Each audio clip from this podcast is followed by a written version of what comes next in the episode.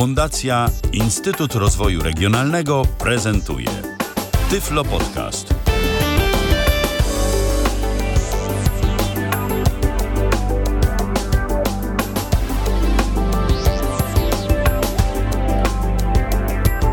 No więc myślę, że możemy zaczynać nasze kolejne spotkanie z audycją Tyflo Podcast na żywo w Tyflo Radiu, czyli w radiu, które prezentuje audycje dla osób niewidomych i niedowidzących. E, Tyflo Radio jest oczywiście mm, połączone z Tyflo Podcastem.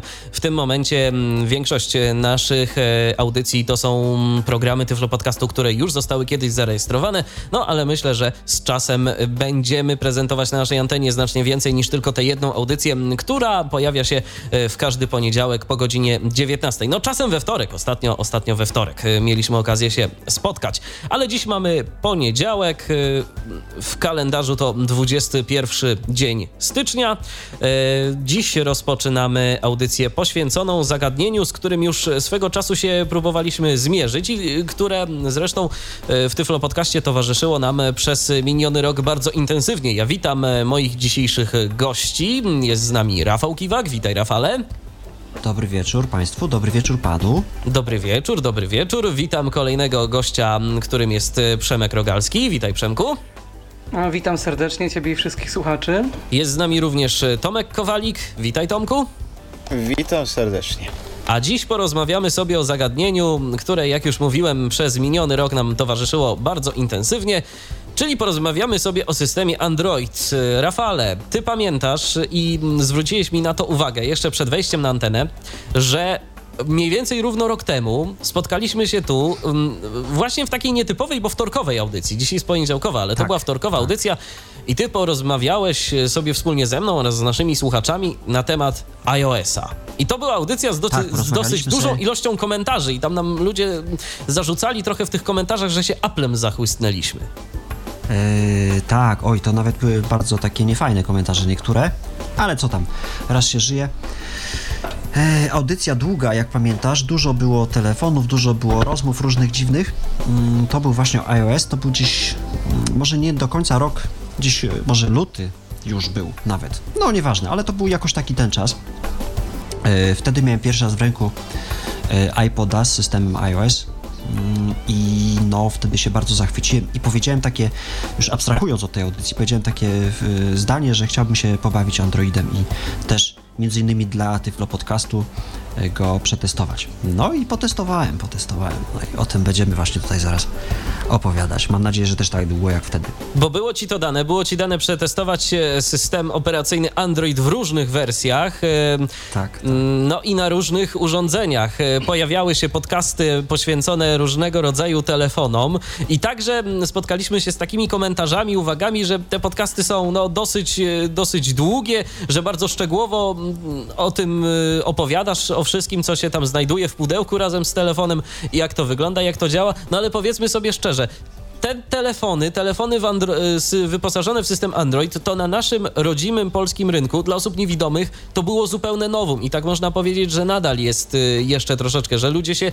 tych Androidów jednak boją. Czy słusznie, czy niesłusznie, to sobie o tym powiemy za momencik. Natomiast no, fakt jest taki, że mm, niewiele osób jeszcze korzysta z Androida, niewidomych. No, to by, była nowość, jest nowość, ja myślę, że jeszcze będzie długo nowość. E, no, nie wiem, czy pamiętasz, jak się to zaczęło, jak... E, tutaj to też muszę powiedzieć, nie będzie, proszę Państwa, wazeliny, ale wypadałoby, żebym to powiedział. To tak naprawdę dzięki Michałowi Kasperczakowi to wszystko się zaczęło, to on to wymyślił, e, on to monitorował, on to tam nagabywał tych wszystkich ludzi, żeby nam te telefony użyczali. On y, bardzo dużo pytań zadawał. Może nie ma kolega takiej żyłki testerskiej jak, jak, jak my, ale, ale właśnie to dzięki niemu. I tutaj ogromny szacunek właśnie dla Michała, bo gdyby nie on, to bym się nie pobawił.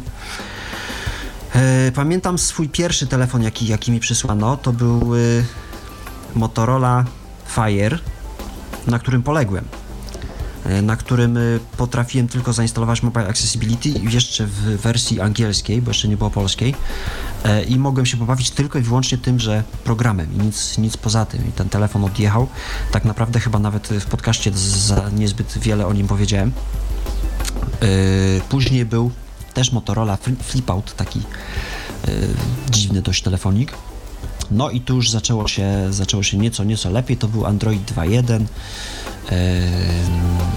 No, ale też sporo czasu mi zajęło, żeby, żeby to ogarnąć, żeby, żeby to zaczęło mówić. No i tutaj, gdyby nie oczy mojej żony, to też byśmy nie dali rady.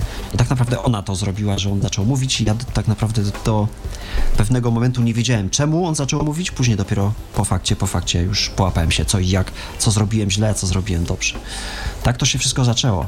I ty, Rafale, no na co dzień korzystasz, y, korzystasz z Androida, prawda? Tak, od, od y, maja 2012 korzystam na co dzień z, z Androida 4.0 teraz. No i jak oceniasz y, mm, korzystanie z tego Androida? Może w ogóle powiedzmy tak, bo ty byłeś przez wiele lat i to myślę, że mm, pytanie mm, skierowane do wszystkich naszych dzisiejszych gości, y, ale po kolei, skoro już teraz y, z tobą rozmawiam, to skończmy ten wątek może, bo ty wiele lat używałeś Symbiana, przerzuciłeś się na Androida. Powiedz mi czemu? Czemu akurat zdecydowałeś się na Androida? To znaczy, jak wszyscy używali Symbiana, tak i ja używałem tego Symbiana. E, czemu przerzuciłem się na Androida? Bo ja taki człowiek jestem, ja tu tam lubię się bawić. Jeśli mam się czym bawić, to, e, to się przerzucam. A tak naprawdę przerzuciłem się dlatego, że ten Symbian już e, schyłkował, schyłkował. Trzeba było płacić sporo kasy za, za programy odczytujące mm, i to mi się za bardzo nie podobało. I gdzieś tam y, na angielskiej, na angielskich, którymś angielskim podcaście, no już teraz nie pamiętam, którym usłyszałem, że jednak ten Android gdzieś tam gada. No to jak jemu gada, to czemu mi ma nie gadać? No i jeszcze mm, y, ten Android gada zupełnie za darmo praktycznie. No to trzeba by się pobawić. I, i to dlatego. Głównie to była pierwsza, pierwsza moja myśl, żeby, żeby i żeby pokazać ludziom, że żeby telefon mówił do nas, nie trzeba wydawać mnóstwo pieniędzy na to. Mm, a y, Przemku, y, dlaczego ty się na Androida zdecydowałeś? Co cię skłoniło? No myślę, że przede wszystkim ciekawość poznania nowych technologii, tego, że y, udało mi się znaleźć w internecie informacje o tym, że, że ten Android jakoś już zaczyna być udźwiękowiony, a to była jeszcze kwestia Androida tam 2, 2.1, 2.2, 2.3 i wpadł mi pewnego dnia w ręce nawet dotykowy telefon i myślałem, że z nim trochę sobie powalczę.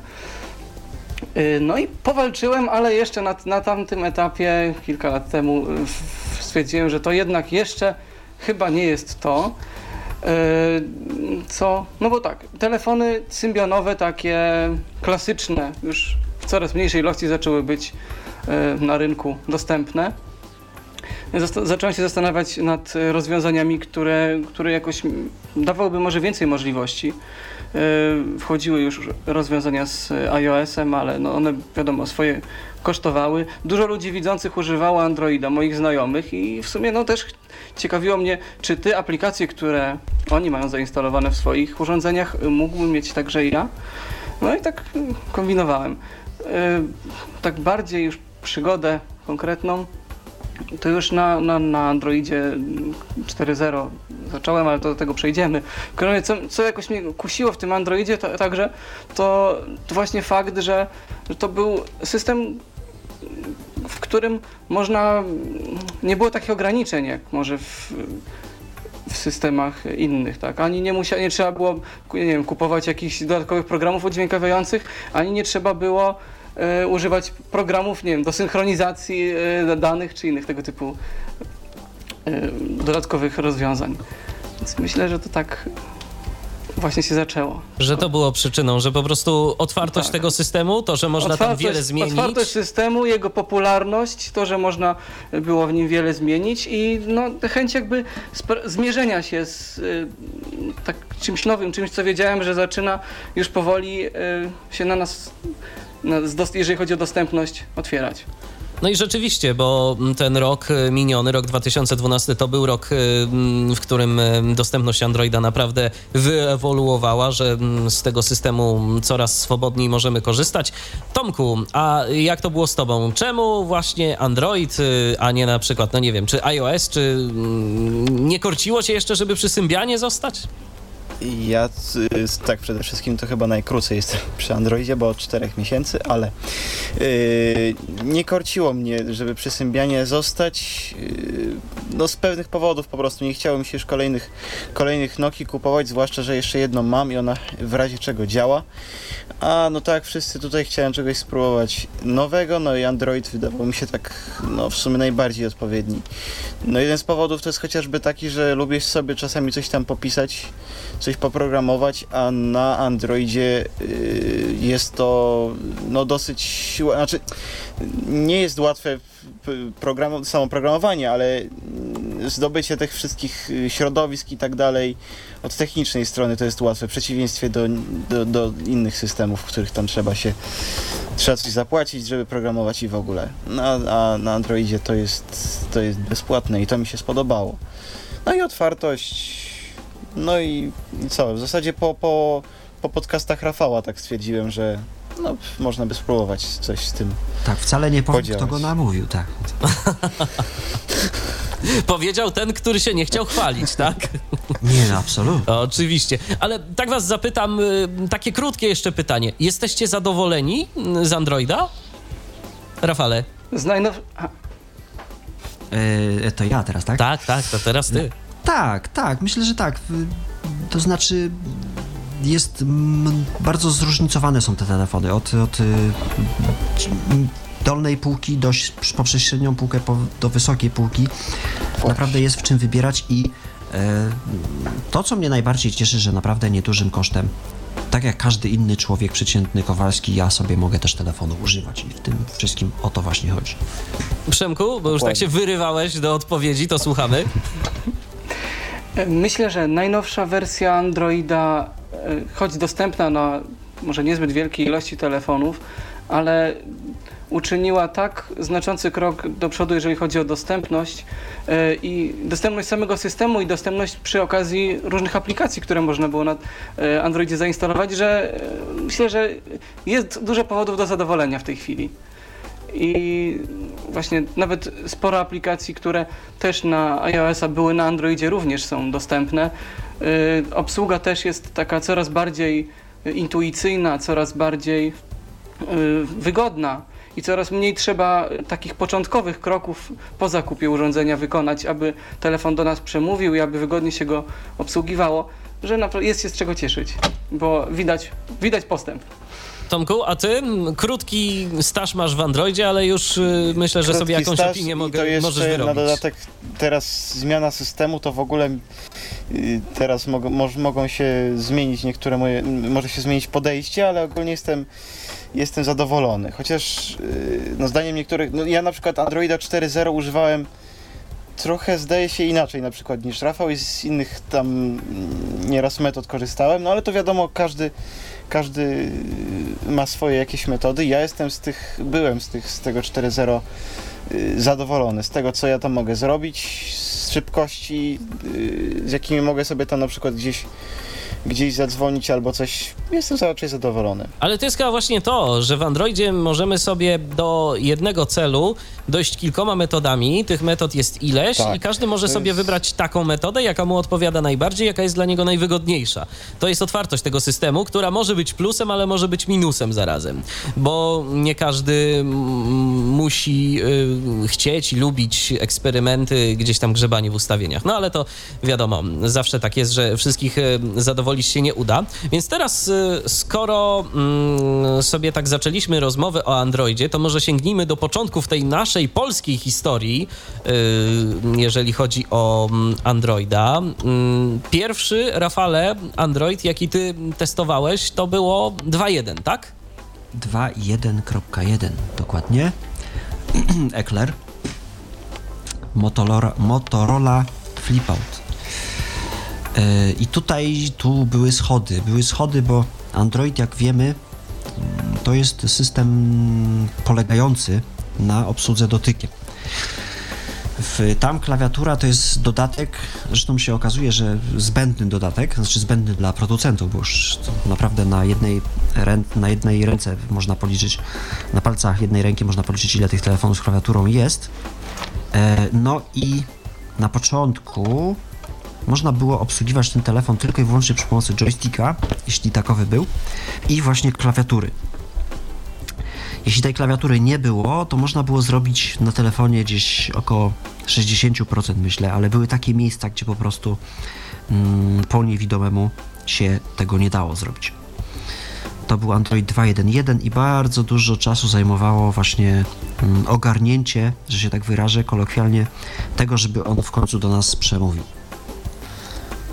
Ale jak już przemówił, to już tak pociągnę temat, to się okazywało, że kurczę całkiem, pomimo tego tych ograniczeń, jakie, jakie wtedy były, to i tak całkiem sporo tam można było zrobić. Ja pamiętam, jak się zacząłem bawić playem, to to samo, co mówiłem w iOSie, to też wsiąkłem na kilka godzin.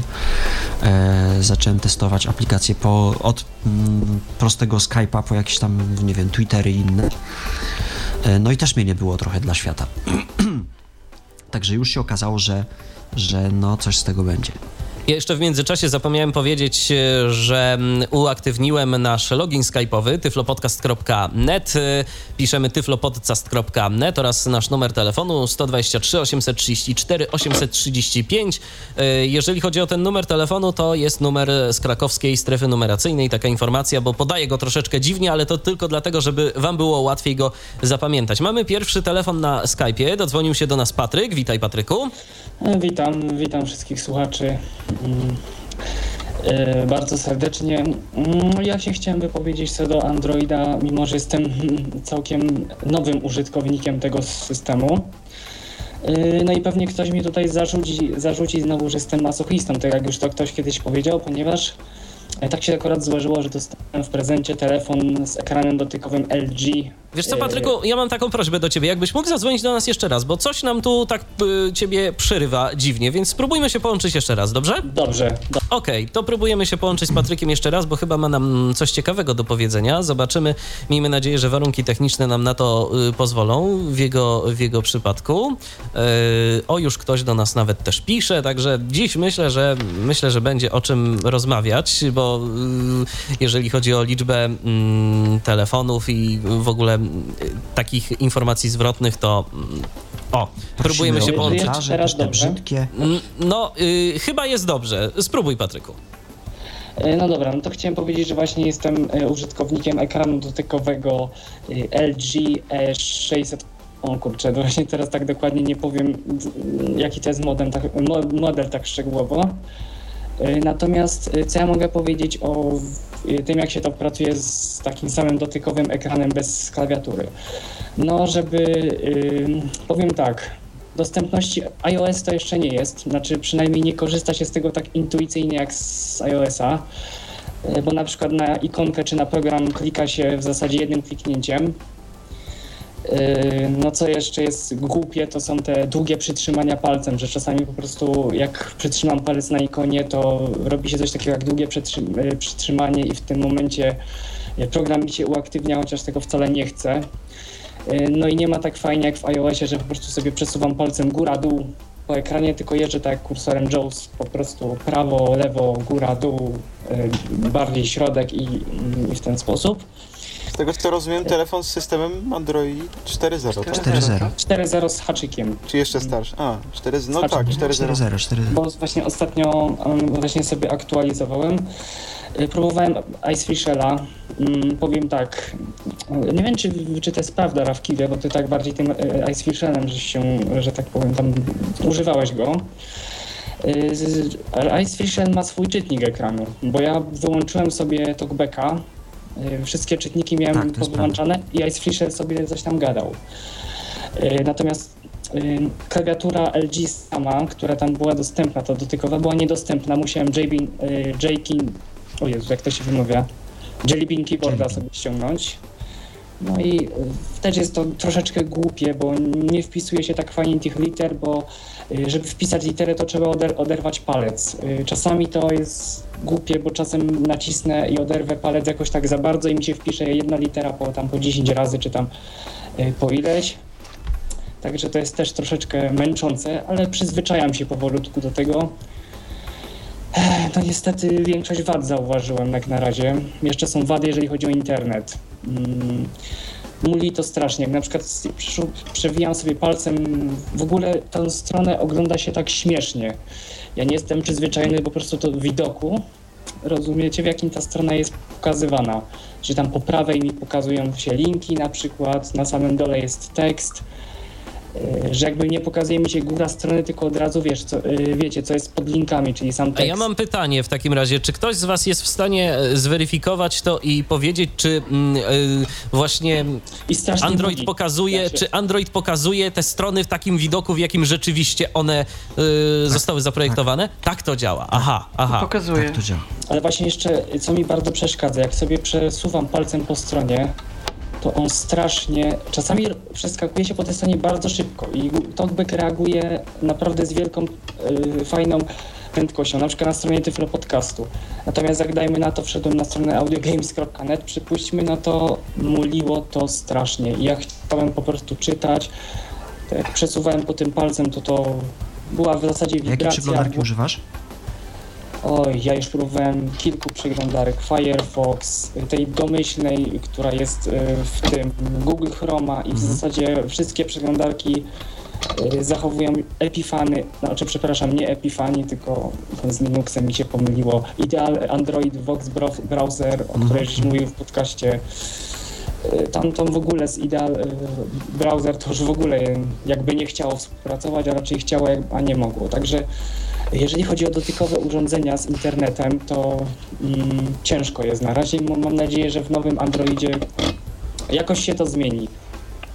No miejmy także taką nadzieję. Dobrze, Patryku, to bardzo serdecznie dziękujemy Ci za, za głos y, w dyskusji.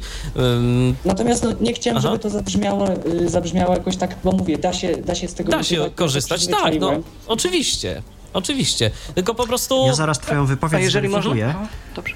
Yy, mogę już? Dobrze, to... Można weryfikować? Dobrze, to, to, to ja weryfikuj, a, a w takim razie Patrykowi podziękujemy póki co za telefon. Ja dziękuję. Dobrze, do usłyszenia, trzymaj się. To znaczy, no, a teraz Rafale, weryfikuj.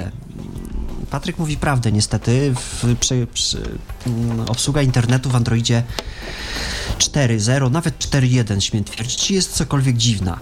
Mm, I trudno się do niej przyzwyczaić i tutaj się kłania klawiatura.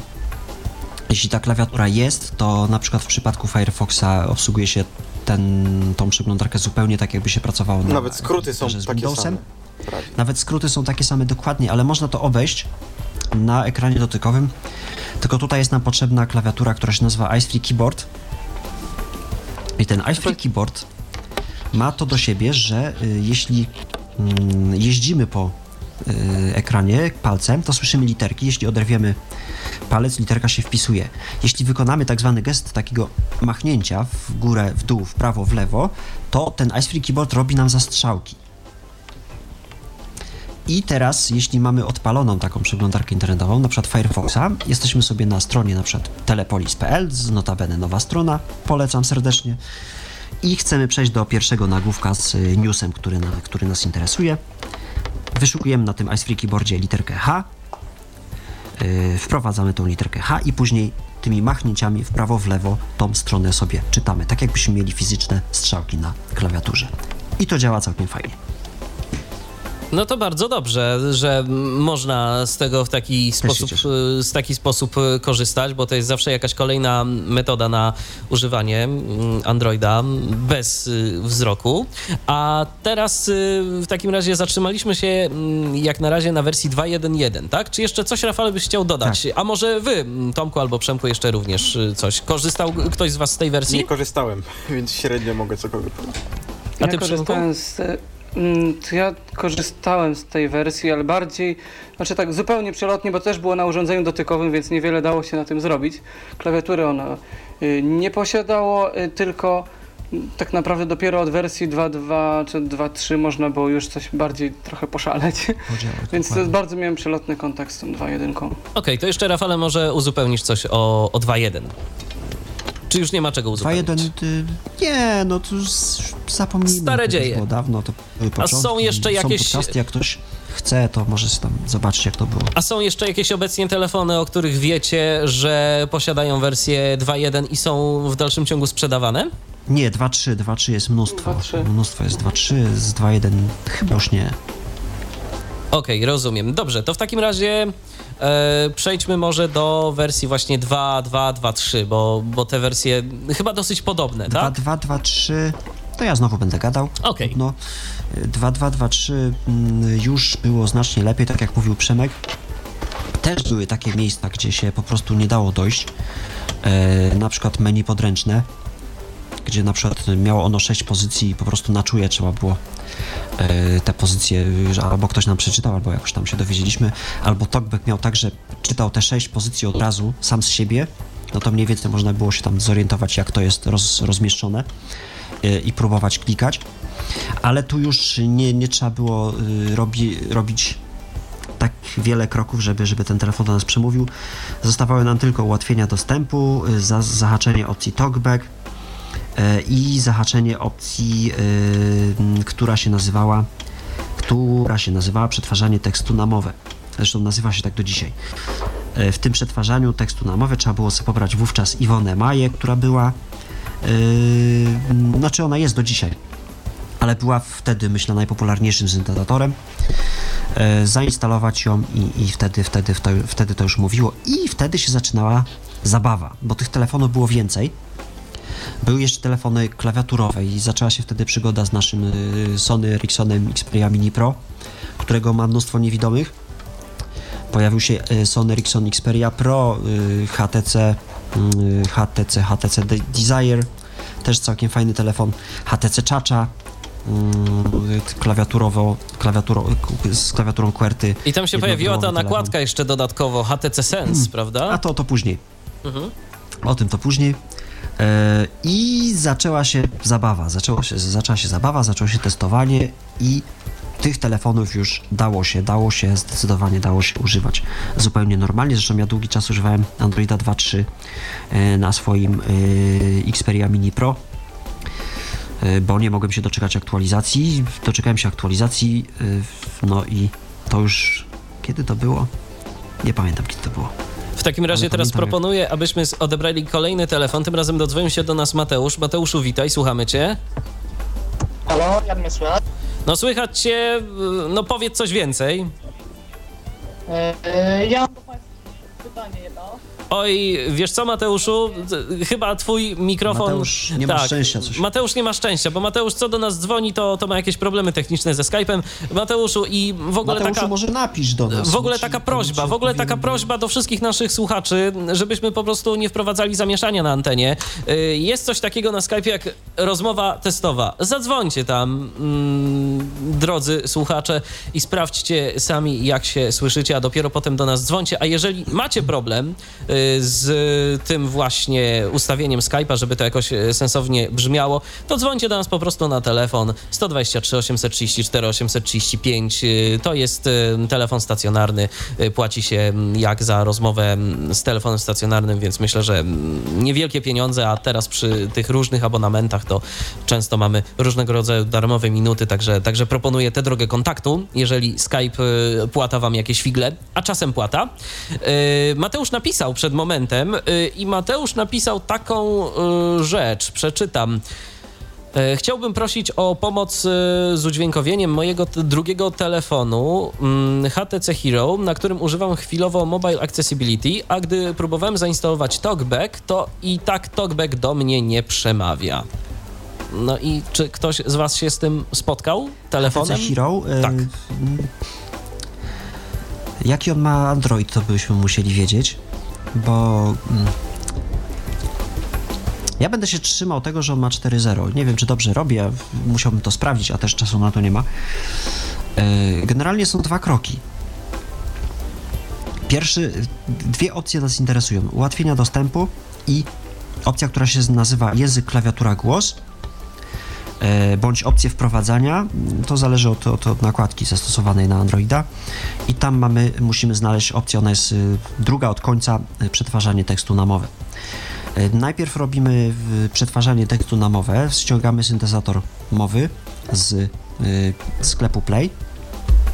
Może to być Espik, może to być Iwona, w zależności od tego, co tam se chcemy. Proponuję Espika, bo on jest szybszy szybciej e, może do nas przemówić, o tak. A czy Espik nie ma już tych problemów, e, bo kiedyś Nie, wspominałeś nie, nie, w nie, podcastach, nie ma, nie że ma, ma nie problem ma, nie z polskimi znakami.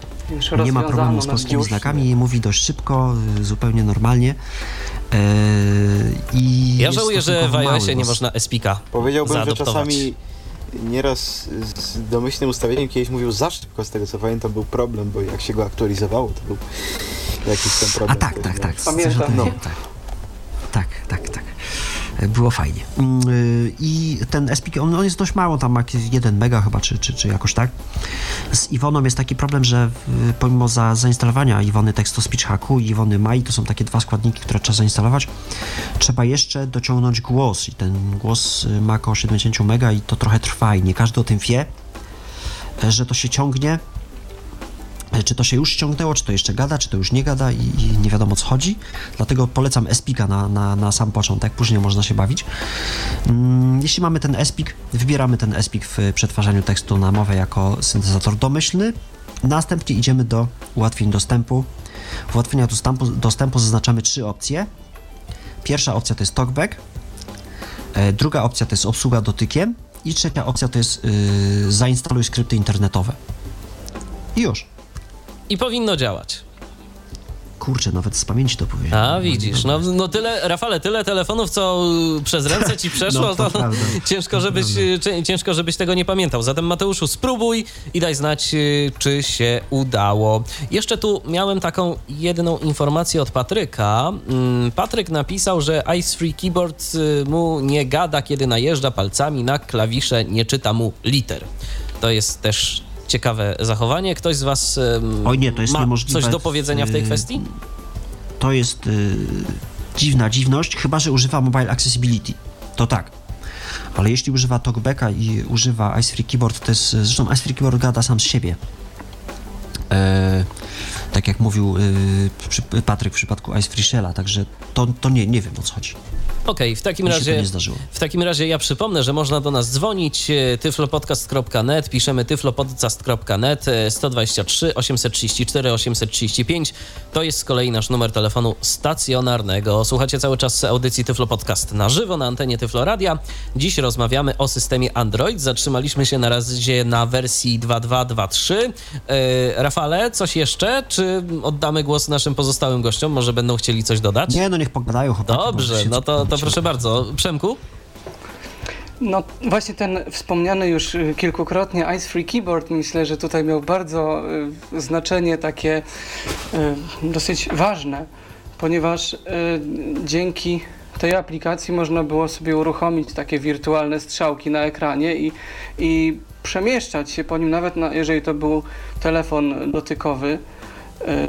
To i już dawało jakieś pole do popisu w takich prostszych aplikacjach. No nie wszystkie były dostępne, no ale mi- mimo to jakoś tam było to przełamanie tej bariery, że jeżeli telefon nie ma strzałek fizycznych, to mimo to dało się coś zrobić, tak. Już niektóre aplikacje obsługiwać i, i przeglądać zawartość ekranu. Tomku, a czy ty się o tę wersję Androida gdzieś otarłeś? Yy, otarłem się i miałem z nią do czynienia całe, mm, no może z dwie godziny max. Dlatego, że potem się przeniosłem do 4.0 i specjalnie nawet na 2.3 nic nie robiłem, dlatego, że to wszystko robiłem jeszcze z osobą widzącą. Nie instalowałem tam talkbacka i no mm, tak można powiedzieć, że nie miałem jeszcze z nią do czynienia z, z 2.3.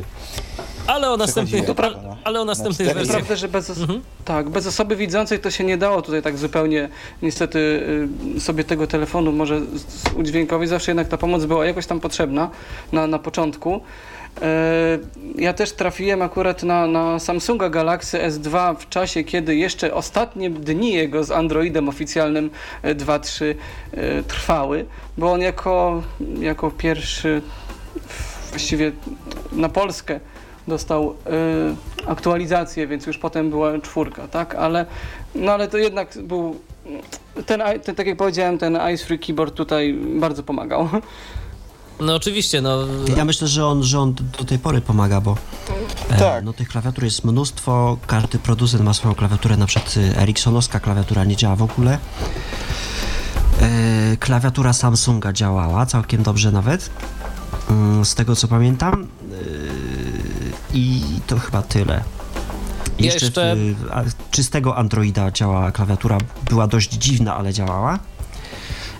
A no, Ice Free to jest Ice Free, no to zawsze zadziałało i po prostu było, robiło to, co miało robić. To jeszcze dodam a propos mm, tego pytania, które mm, zadał przed momentem nasz słuchacz Mateusz. Odpisał, że on korzysta z Androida w wersji 2.1 na mm, telefonie HTC Hero i z nakładki HTC Sense w wersji 2.0. Więc no chyba nie poszaleje sobie. Wiesz co, no nie, nie, nie. To na zasadzie takiej, że można się pobawić, ale pobawić się też można innymi rzeczami i ja bym się skłaniał ku tym innym rzeczom jednak chyba. A ciekawe, czy można mm, jakąś na przykład nieoficjalną metodą chociażby zainstalować na, tak, to na na tym telefonie można. wyższą wersję. Więc w takim razie, Mateuszu, chyba, chyba jednak musiałbyś y, się pokusić o to. Mm, Tu Tomek y, co nieco będzie mógł na ten temat y, powiedzieć, bo Tak, właśnie, bo właśnie ty skorzystałeś z takiej opcji. To się cyja, cyjanogen nazywa, tak? Tak, cyjanogem. Kojarzy się nieodłącznie z cyjankiem, ale... Ale nie truje, nie truje. co mi- I o tym powiemy sobie za chwileczkę, ale może na razie jeszcze prześledźmy ten cykl rozwojowy Androida, y, wersję 2.2, 2.3. y, I ja tu mam zapisane w dodatkach, że, 2.2. że, że od razu trójka. Coś jeszcze? Coś jeszcze, Rafale? Bo y, Trójka była, ty, trójka była tabletowa. W związku z tym, że tych tabletów, wysyp takich tych tabletów, to jest ostatni rok właśnie różnych, różnych tanich tabletów i, i droższych i w ogóle różnych dziwnych innych. E, I e, Google poszło po rozum do głowy i stwierdziło, że mm, system będzie taki sam, czy to na tablet, czy to na telefon i od tego właśnie wziął się 4.0. Także mm, udział w rynku Androida 3 jest bardzo znikomy. To skoro wspomniałeś o tabletach, to tak na moment odejdę, pozwólcie, od y, omawiania tych wersji, bo to jest interesująca rzecz. E, czy ktoś z Was testował jakiś tablet z Androidem pod względem Oczywiście. dostępności? No to słuchamy. Ja nawet y, z, z, mam takowy tablet. Tablet się nazywa KF012, cokolwiek to znaczy. E, radzę nie szukać nic w Google, bo się nie znajdzie. Niemniej jednak to jest tablet od Neostrady, która to e, Orange, który dawał za przedłużenie umowy tego tableta. No i kosztuje on jakieś y, 260 zł chyba na wolnym rynku, także no, nie jest to jakaś tam e, urządzenie e, z wysokiej półki, prawda? Ale e, ma ono parę zalet, mianowicie takich, że jest tam wgrany czyściutki Android, czyściuteńki, bez żadnych nakładek. I A w jakiej wersji? też y, 4.0. O, to już nieźle. 4.0 i tego Androida y, dość szybko udało mi się y, postawić do świata żywych, także on od razu tutaj do mnie przemówił i mogłem sobie na nim y, podziałać. Obsługa tableta jest troszeczkę inna, w związku z tym, że tablet no, mm, ma większy ekran i tak jak w przypadku iOS-a niedawno gdzieś tam była rozmowa taka, już nie pamiętam, to chyba gdzieś tam między nami nawet, Michał, że mm, w iOSie masz podzielony ekran, że w, w, w jednym miejscu masz na przykład e, pocztę, a w drugim, miejscu, w drugim y, mm, miejscu masz otwartą tą pocztę, czyli tak jakby ekran jest podzielony na dwie części. Że mamy listę wiadomości i wiadomość. Ta, o, tak, tak, tak, tak, dokładnie, dokładnie, zamotałem się. E, I tak samo jest tutaj, na przykład mamy ustawienia, to po lewej stronie mamy wszystkie tam e, pamięć, aplikacje, bla, bla, bla, a na przykład w, po prawej stronie mamy ustawienie, ustawienia sieci bezprzewodowej, które sobie wcześniej otworzyliśmy, także ten ekran jest podzielony na dwie części. No Trochę to po potrafi być trzeba wiedzieć. dezorientujące chyba. E, no, ja wiem, ja nie mam z tym problemu. Może kwestia przyzwyczajenia ktoś, troszeczkę. To chyba wynika trochę z tego, że komuś jest brak y, wyobraźni przestrzennej. Tak mi się wydaje.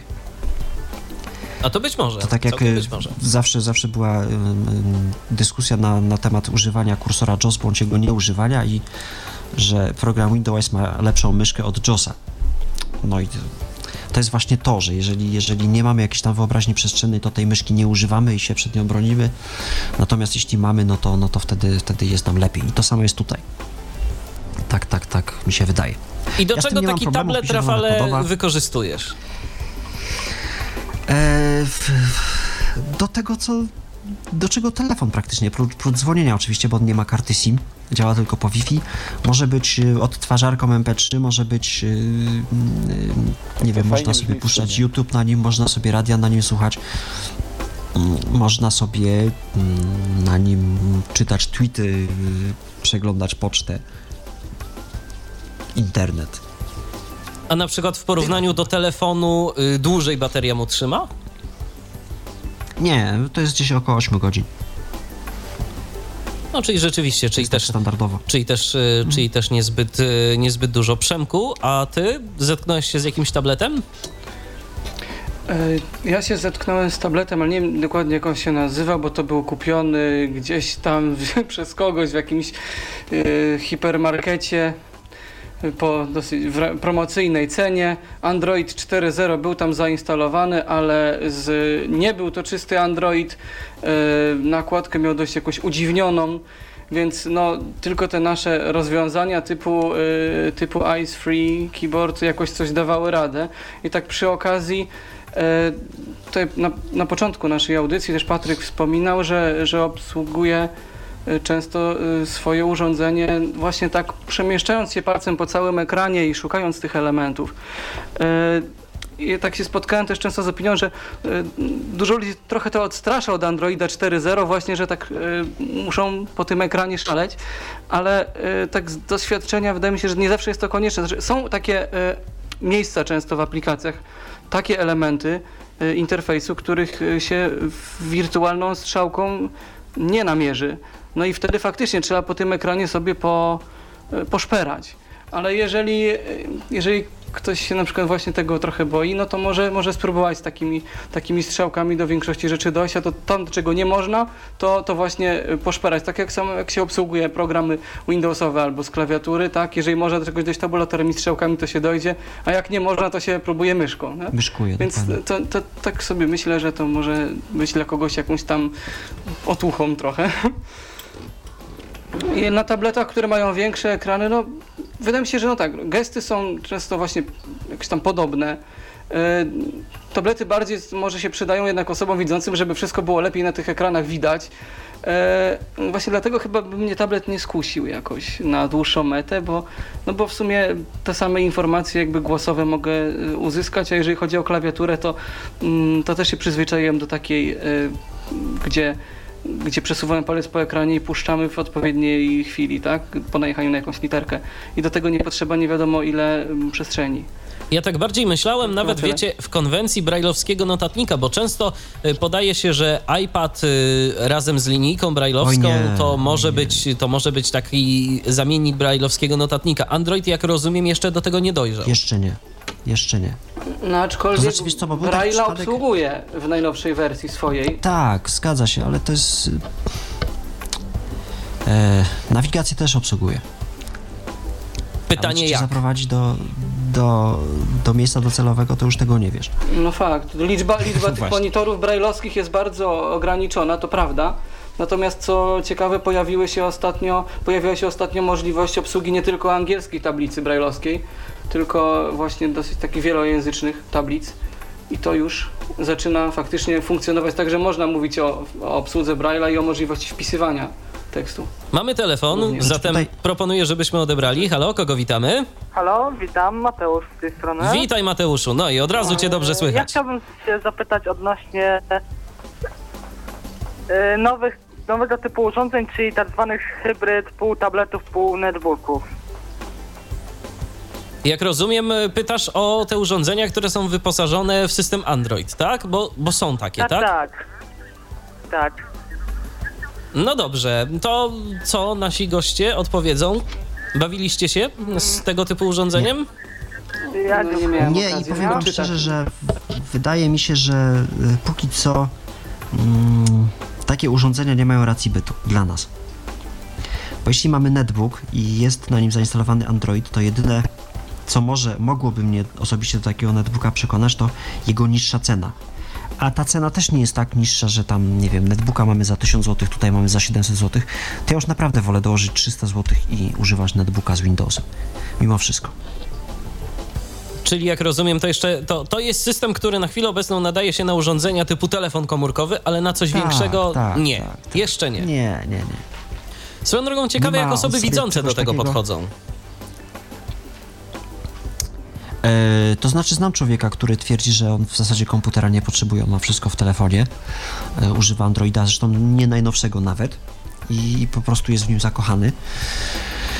E, no i może tak być w sumie, że, że, że no jest tam wszystko, no, mm, programów jest mnóstwo, także no jest, jest, jest w czym wybierać.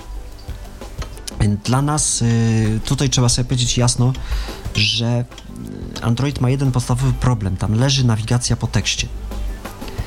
E, To znaczy, to coś się tam da zrobić, da się zrobić prostą notatkę, da się nawet ją jakoś tam zedytować, ale żeby to należało do przyjemności, no to tego nie, nie, nie można powiedzieć, niestety. I póki to nie będzie jakoś tam poprawione, e, czyli nie będzie tej nawigacji po znakach, słowach, e, akapitach, znaczy nie wiem, czy y, w 4.1 tą, tą nawigację testowałeś? Coś... Oczywiście, że testowałem i no w iOSie masz to zupełnie inaczej zrobione. W iOSie masz, możesz skorzystać w tym, z tego w każdym miejscu. Możesz każdy fragment jakiś tam, który ci się Mhm, spodobał sobie skopiować gdzieś tam na bok, a w Androidzie już, jest, już tego nie zrobisz. I póki, póki coś... No i też jeszcze tutaj proszą się o uwagę pliki y, wordowskie, tak? Które nie są obsługiwane przez TalkBacka. No jeśli tego nie ma, to niestety nie możemy mówić o Androidzie o jak, jako o notatniku. Z całym szacunkiem dla niego oczywiście. A szkoda, bo to by było całkiem niegłupie tak, rozwiązanie. Szkoda, szkoda, ja też na to czekam, też na to czekam, bo to jest tanie rozwiązanie, w, ogólnodostępne i to pewnie będzie tam jakoś W jakiejś czas. wersji 5 albo ale, 6. mm, Tak, ale dzisiaj na, na dzień dzisiejszy tego nie ma i tego mi bardzo brakuje i brakuje mi dobrej nawigacji, której też nie ma na, e, na Android dla niewidomych. 123 834 835 to jest nasz numer telefonu. E, Można dzwonić, można dzwonić także do nas na Skype'a tyflopodcast.net. Dziś rozmawiamy o systemie Android. Y, Podsumowujemy sobie miniony rok, rozwój tego systemu, no i ogólnie jego używalność dla osób y, niewidomych. Powiedzieliśmy o wersjach 2X, 3X, no to teraz ta czwórka może na tapetę bo czwórka to jest y, wersja Androida, która sporo zmieniła, prawda, Rafale?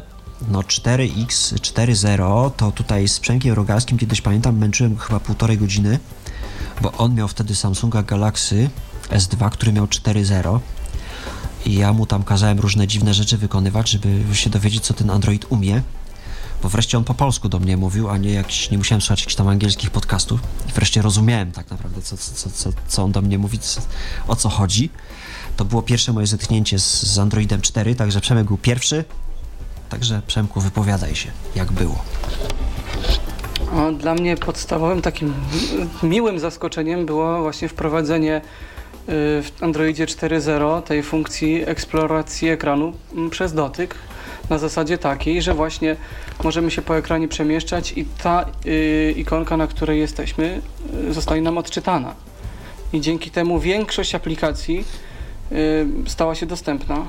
Ja tego, znaczy bardzo walczyłem o to, żeby, żeby tego Androida 4.0 tam u siebie w Samsungu już mieć. Kupiłem go akurat tak mniej więcej wycelowawszy, żeby on się y, pojawił i, i tam w serwisie nawet wgrali. Jeszcze na początku miałem tą taką wersję właśnie oficjalną y, tej czwórki. No i przeskok z 2.3 od razu, że tak powiem, mm, jakby ucieszył mnie i faktycznie po, tutaj żeśmy sobie z Rafałem eksperymentowali i na, na różnych tam aplikacjach na sy- w systemie mia, miałem zainstalowane również ten, e, ten Ice Free Keyboard i tych strzałek używałem czasami, bo było mi tak wygodniej, no ale no, tak jak powiedziałem, już więcej dało się zrobić. Ale to był taki Można naprawdę już- gruntowny przeskok? To był gruntowny przeskok, tak, bo, no, bo przedtem to, przeskok. bo to gruntowność tego przeskoku przede wszystkim polegała na tym, że w e, wersji 2.3 to mówię, w niektórych aplikacjach tylko te strzałki działały, a tam, gdzie strzałka nie dosięgła, to nie było już jak sobie poradzić. E, Tutaj natomiast y, no to działało, ta eksploracja dotykiem działała nie dosyć, że trochę jak myszka, to jeszcze pozwalała e, zorientować się faktycznie, co na tym ekranie tak naprawdę jest i gdzie są te ikonki i czasami nawet już z przyzwyczajenia e, klikało się w określonym miejscu ekranu, e, bo wiadomo było, gdzie na przykład szukać tego przycisku OK czy, czy anuluj. W, w poprzedniej wersji Androida 2.3 nawet miałem problem, pamiętam, z wyłączeniem telefonu, bo, bo strzałka nie chciała się przemieścić do ikonki e, OK, żeby wyłączyć, tak? Czyli tu już nawet trochę tak- ta, ten komfort pracy na dotykowym ekranie można porównać do iOS-a, tak? Można, To znaczy, wiesz to można nie- nawet nie nie do trochę. końca. Jeszcze nie do końca To- może. To, to jest trochę inna, insza inszość, wydaje mi się, bo iOS był pierwszy, iOS zaczął i Androida 4.1 można już jakoś tam porównać do iOS-a, a w 4.0 to był taki problem w cudzysłowie, że w końcu system operacyjny dotykowy stał się dotykowy. Bo można było z tego dotyku korzystać. I w końcu y, użytkownicy niewidomi mogli się dowiedzieć, co to jest ten ekran dotykowy, jak, jak, co, co to się tu robi, jak to robić. I wszystkie właśnie te opcje, te alerty, te y, menu podręczne, y, które, które, które wcześniej nie były dostępne, stały się dostępne. Można było normalnie wyłączyć telefon, czy tam zmienić profil z wibracji na, na, na głośny i tak dalej. Nie trzeba było się To było zamykać to. na telefony z klawiaturą fizyczną. Nie? Tak, tak, dokładnie. I wtedy też y, powstał właśnie Mobile Accessibility, który wyszedł spoza tych swoich 10 aplikacji, też już nie potrzebował joysticka, tylko y, można było nawigować po, po, po całym telefonie właśnie trybem eksploracji, tak to się ładnie nazywa. No i wtedy chyba też y, stało się tak, że coraz więcej osób zaczęło się na poważnie tym Androidem interesować. Także i w naszym środowisku osób niewidomych zaczęli kupować telefony, które mm, posiadały Androida 4.0, no i używać, bo w końcu nadawało się to Tak, do jakiejś tak, większej tak. używalności. Yy. I to też właśnie to, o czym mówiłem na początku. Okazało się, że jednak nie trzeba płacić za Toxa czy Mobile Speaka po 1000 zł, żeby, żeby telefon do nas mówił. E, I jeszcze też a propos porównań, ja powiem tak, że trudno porównywać e, telefon symbianowy z klawiaturą do telefonu stricte dotykowego, ewentualnie dotykowego, który ma klawiaturę, ale właśnie w Androidzie jest tak, że ta klawiatura jest dodatkiem. Ona nie jest podstawą, a jest dodatkiem i tak zawsze będzie. E, natomiast w Symbianowcach, jak wiadomo, była klawiatura i to, był, to była podstawa. E, ja bym się skupił na telefonach dotykowych właśnie Symbianowych, które miałem okazję testować parę e, i porównać je z Androidem.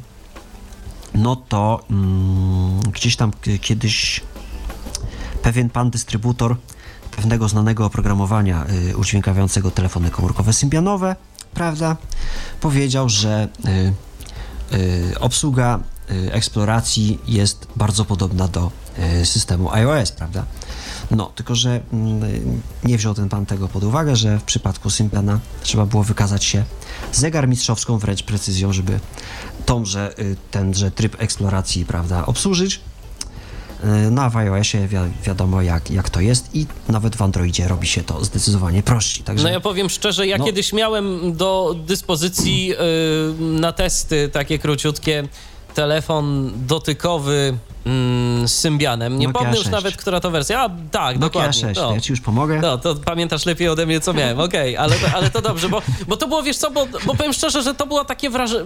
to było takie doświadczenie, które raczej dosyć szybko chciałem chyba wyprzeć z pamięci. Y, Jak y, zacząłem się tym bawić, to stwierdziłem, że to jest jednak jakaś duża pomyłka. Mm, Porównując sobie wygodę i komfort y, korzystania. Ja cały jeden No i dużo, z się Nokii nabrało korzystać, niestety. W tych Nokia N8 yy, się posprzedawało, czy tam E E7. E7, E6 to jeszcze nawet ja sam zdarza, zdarza mi się polecać ludziom, zwłaszcza E6. Yy, Pomimo twoich negatywnych doświadczeń, to uważam, że to jest dobry telefon symbianowy jeszcze. E, No ale Tox się tutaj nie spisał. Nie spisał się zdecydowanie mm, w przypadku w, w obsługi do, dotykowej. No i tutaj to możemy sobie porównać właśnie Symbian, na przykład Nokia N8, e, całkowicie dotykowa. Weźmy na przykład e, Toxa i weźmy sobie na przykład Talkbacka i sobie to porównajmy i się bardzo, bardzo mocno zdziwimy, że jednak za darmo można taki sposób telefon obsługiwać. A tym Przyznam bardziej... szczerze, że miałem do czynienia z telefonem Nokia E6 właśnie i chciałem sobie porównać, bo już tak właśnie Android, czy, czy wolałbym Androida 2.3 czy 4.0, czy właśnie ten 4.0 jest podobny do, do takiej obsługi jak, jak jest w Nokii symbionowej E6 i przyznam szczerze, że nie, nie udało mi się zaprzyjaźnić jakoś z tym symbionowym, dotykowym, z, z dotykową filozofią w Symbianie i wydało mi się ona nieintuicyjna, zwłaszcza w warunkach takich y, bardziej polowych Y, i w ogóle samo przemieszczanie się po ekranie, zrozumienie o co w tym chodzi, ta precyzja, o której Rafał wspomniał, y, której nawet w Androidzie 4.0 nie trzeba mieć. Nie. Y, po Jeszcze Państwu powiem tak Wykluczało dla propos- mnie użycie takie na co dzień. Tak, taką anegdotkę, jak to właśnie dostałem Nokia N8, pierwszy telefon dotykowy symbianowy mm, i żeby sobie nie naśmiecić w głowie, y, zainstalowałem sobie pierwszego Toxa i później stwierdziłem, że przejdę do Mobile Speaka, żeby sprawdzić oba rozwiązania e, i siedziałem dokładnie cały dzień nad tym, żeby wybrać poprawnie numer z klawiatury. No i podzieliłem się ze swoją żoną tą wiedzą, że no, próbuję ten numer z klawiatury wybrać i nie bardzo mogę. Ona, no to, to tak się robi, pyk, pyk, pyk, pyk, pyk, dzwoni. No myślałem, że wtedy wyjdę z siebie i sta- stanę obok, że ja mam płacić tysiąc złotych za to, żeby jeden dzień siedzieć nad tym, żeby numer telefonu wybrać. Później jakoś się nauczyłem, ale, ale jak robiłem to na klawiaturze, to zajmowało mi to dwie sekundy. Tak tutaj zajmowało mi, no spokojnie, minutkę musiałem się nabiedzić, żeby, żeby ten numer wybrać. No niestety, Poza to... jest, jest jeszcze taka rzecz, że dużo aplikacji y, w tym Symbianie, takich systemowych, nie było dostępnych. Podczas gdy na Androida albo bardzo łatwo było znaleźć zamienniki, albo już te aplikacje, które wbudowane w system, też zależy jaki telefon się wybrało, tak? Ale można było mieć, im czystszy Android, tym bardziej, y, od razu działające.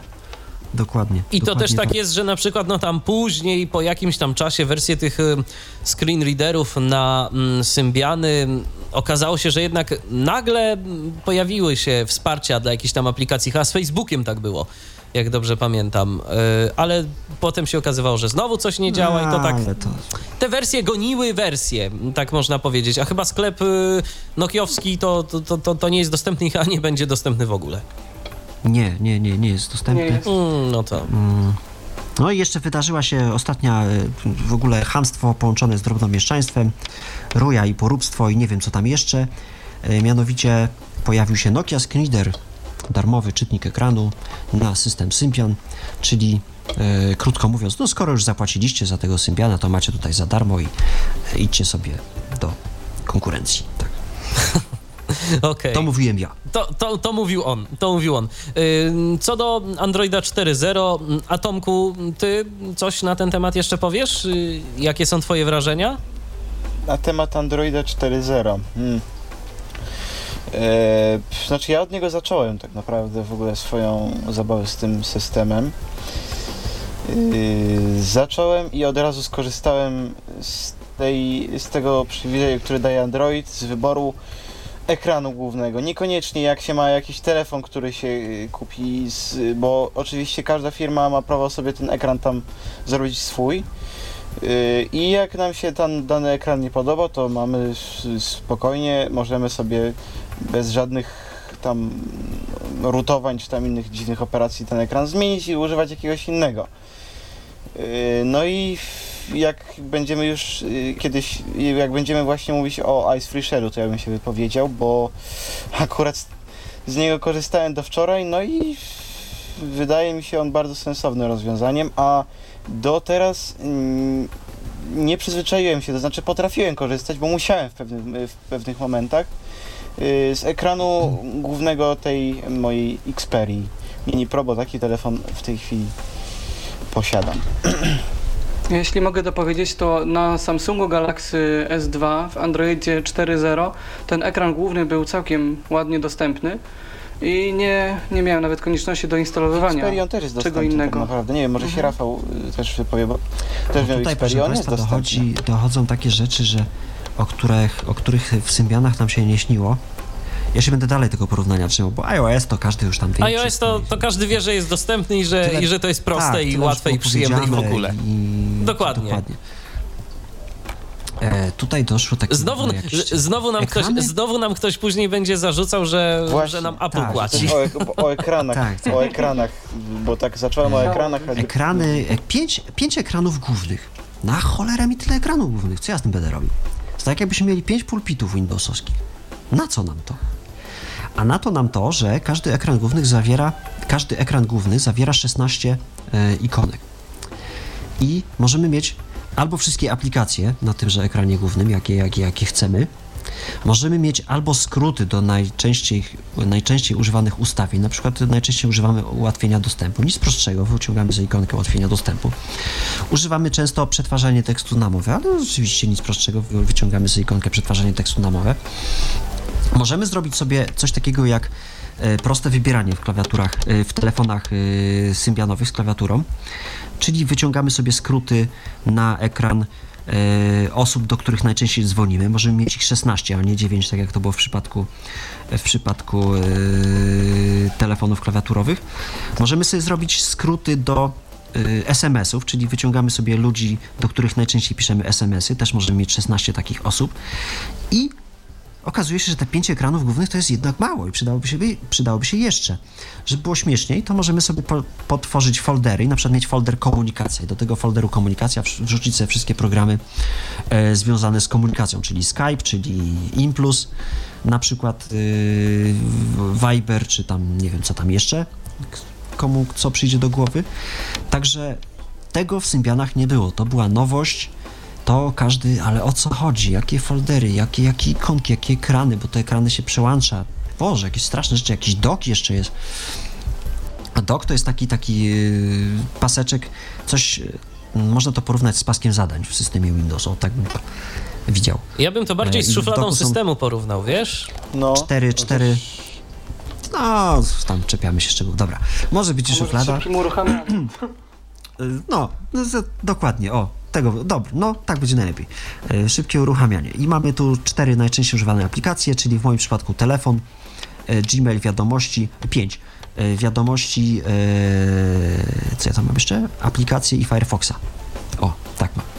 I ten dok jest zawsze widoczny bez względu na to, na jakim ekranie głównym jestem, czy na pierwszym, czy na drugim, czy na trzecim, czy na siódmym, bo ja mam akurat siedem, bo sobie ten ekran troszeczkę z, zmodyfikowałem. I doszła jeszcze kolejna rzecz, o której w Symbianie nie było, mianowicie pasek powiadomień, bo jak yy, pan Kowalski dostawał SMS-a, to od razu odblokował sobie klawiaturę i miał jeden, nowa wiadomość. Pyk, klikał sobie I czytał. tą wiadomość sobie czytał. A tutaj od, odblokowuje ekran, nie ma nic, to pisał ktoś, ale nie ma, nie widać. A trzeba sobie wyciągnąć pasek powiadomień, przeciągnąć dwoma palcami w dół, po, pojawia, się, pojawia nam się pasek powiadomień i w tym pasku powiadomień mamy, że mm, Kasia do nas napisała, że coś tam, coś tam i tak dalej, i tak dalej.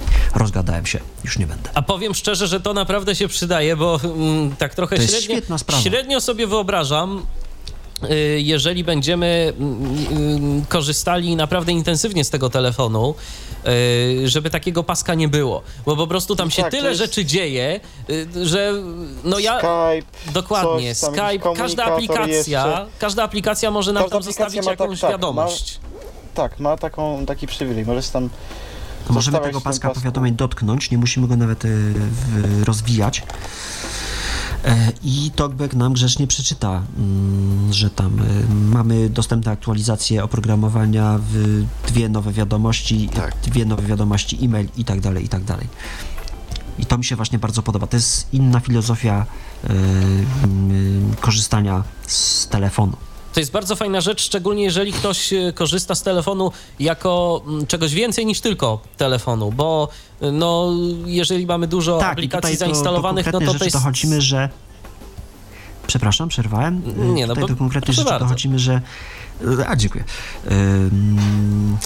Musimy sobie zadać pytanie, czy chcemy korzystać z telefonu tylko i wyłącznie dzwoniąc, telefonując, czy chcemy skorzystać z telefonu i przy okazji z y, czegoś tam jeszcze poza tym samym telefonowaniem jako takim. I nastała teraz, ta, I nastała teraz taka cisza. Okej, dobrze. E, Czy Tak. coś jeszcze a propos czwórki warto by było po, powiedzieć? Czwórka będzie jeszcze długo, myślę. Ale to chyba nie jest 4.1 źle. Wchodzi, wchodzi. Nie, nie jest źle. Nie polecam jednak mimo wszystko czwórki do dużych ekranów, czyli z, z tabletami jak nie masz człowieku dobrej orientacji przestrzennej, to, to, to, to chyba nie jest dla ciebie jednak, mm, bo tam jeśli prze, przesuwamy palca i musimy go w linii prostej przeciągnąć, no to musi być ta linia prosta, a nie, a nie linia troszeczkę prosta. A nie szlaczek? I, tak, a nie szlaczek, tu możemy się pogubić. Także tutaj 4.1 się sprawdza y, zupełnie dobrze. 4 będzie długo, będzie długo. A jeszcze a propos 4.1, powiem Państwu, że pozdrawiamy kolegę Tomka, który to też kiedyś y, zasiadł przed y, Asusem z y, Androidem 4.1 i nawet był, tak szybko mu to poszło, że uruchomił tenże tego talkbacka i był w stanie pisać praktycznie dwoma palcami, dwo, dwoma rękoma na klawiaturze androidowej, nie znając wcześniej w ogóle tego systemu, także no, nie jest to specjalnie trudne. No i tym samym właśnie chyba do 4.1 przechodzimy powolutku. Mm, najnowszy system, czy już jest coś nowszego? Jest 4.2, ale 4.2. różnic jako takich wielkich dla nas niewidomych nie ma. Dobrze, to może powiedzmy o tych różnicach e, między 4, e, 4.0 a 4.1. Może Przemku, ty tym razem zaczniesz, tak dla odmiany? Taką różnicą, która najbardziej rzuca się, że tak powiem, w palce i w oczy, jest to, że y, obsługa przemieszczania się po, po ekranie i w ogóle y, uaktywniania ikon jest trochę właśnie zbliżona bardziej do, do iOS-a, ponieważ y, możemy y, przesuwać się po prostu bez względu na to, gdzie aplikacja znajduje się na ekranie, w którym jego miejscu. Możemy po prostu wykonywać gesty przesuwające jakby kursor i, i dzięki którym jesteśmy informowani o tym, na jakiej ikonce się znajdujemy, a jeżeli chcemy ją uaktywnić, to po prostu dwukrotnie stukamy palcem w y, dowolnym niemal miejscu ekranu. Także to już jest takie bardziej wtedy intuicyjne. Y, Kolejną taką zmianą, myślę, ważną jest to, że o wiele łatwiej się uaktywnia cały ten, całe udźwiękowienie. Nawet nie trzeba już tam, nie wiem, rysować jakichś kwadratów, jak tak, tak było na początku w czwórce, tak, że- żeby, tą, żeby to udźwiękowienie się włączyło.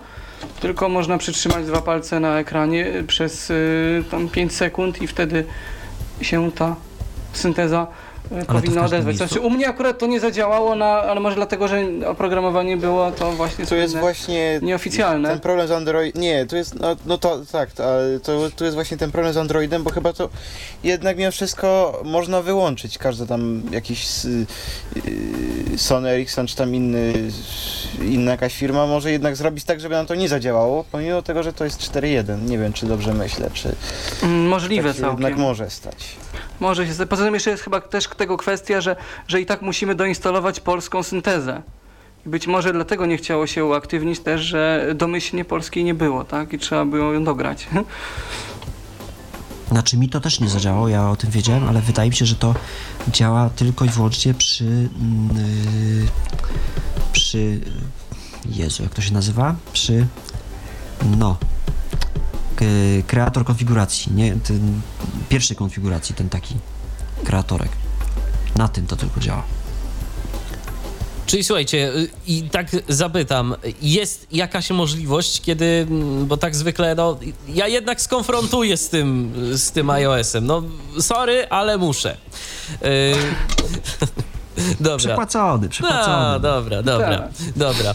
Y, skonfrontuję. Y, pytanie moje jest takie, czy jak mamy taki telefon z Androidem, nawet tym najnowszym, tam powiedzmy 4.1, 4.2, wyjmujemy go z pudełka, to czy my jesteśmy w stanie włączyć syntezę samemu, jeżeli mamy ten ekran dotykowy? Jeśli się, mamy Galaxy? Nexusa, to jak najbardziej tak. Jeżeli, tak, jeżeli to jest czysty Android od Google, to owszem. Y, No jeszcze jest też taka fajna rzecz, że nie musimy doinstalować dodatkowych klawiatur, bo ta, która jest w Jelly Bean y, systemowa jest dostępna. Jest rewelacyjna, dokładnie. A jeżeli jest to inny Jest jakby telefon, coraz to, mniej roboty. to jest z tym różnie, tak? Jest z tym różnie, bo każdy, każdy go tam modyfikuje po swojemu. E, wystarczy drobna zmiana w klawiaturze i ona w, na, jeśli na nią patrzymy, no to tam niewiele się zmieniła, a już się okazuje, że, że zupełnie inaczej się zachowuje pod palcem, czyli nie zachowuje się w ogóle, bo nic nie mówi, a literki się piszą.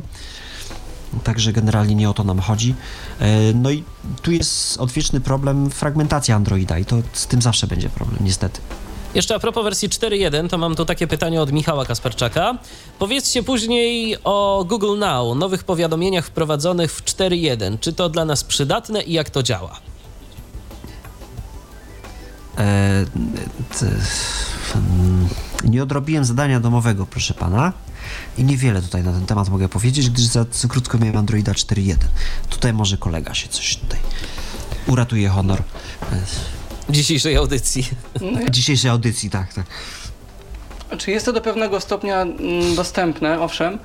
E, Natomiast w tej klawiaturze, to jest też fajna rzecz, że w tej klawiaturze, e, która jest domyślnie zainstalowana w Jelly Beanie, jest często też w polach edycji aktywny przycisk, e, który pozwala na głosowe wprowadzenie tego, co, co chcemy tam e, jakby wprowadzić.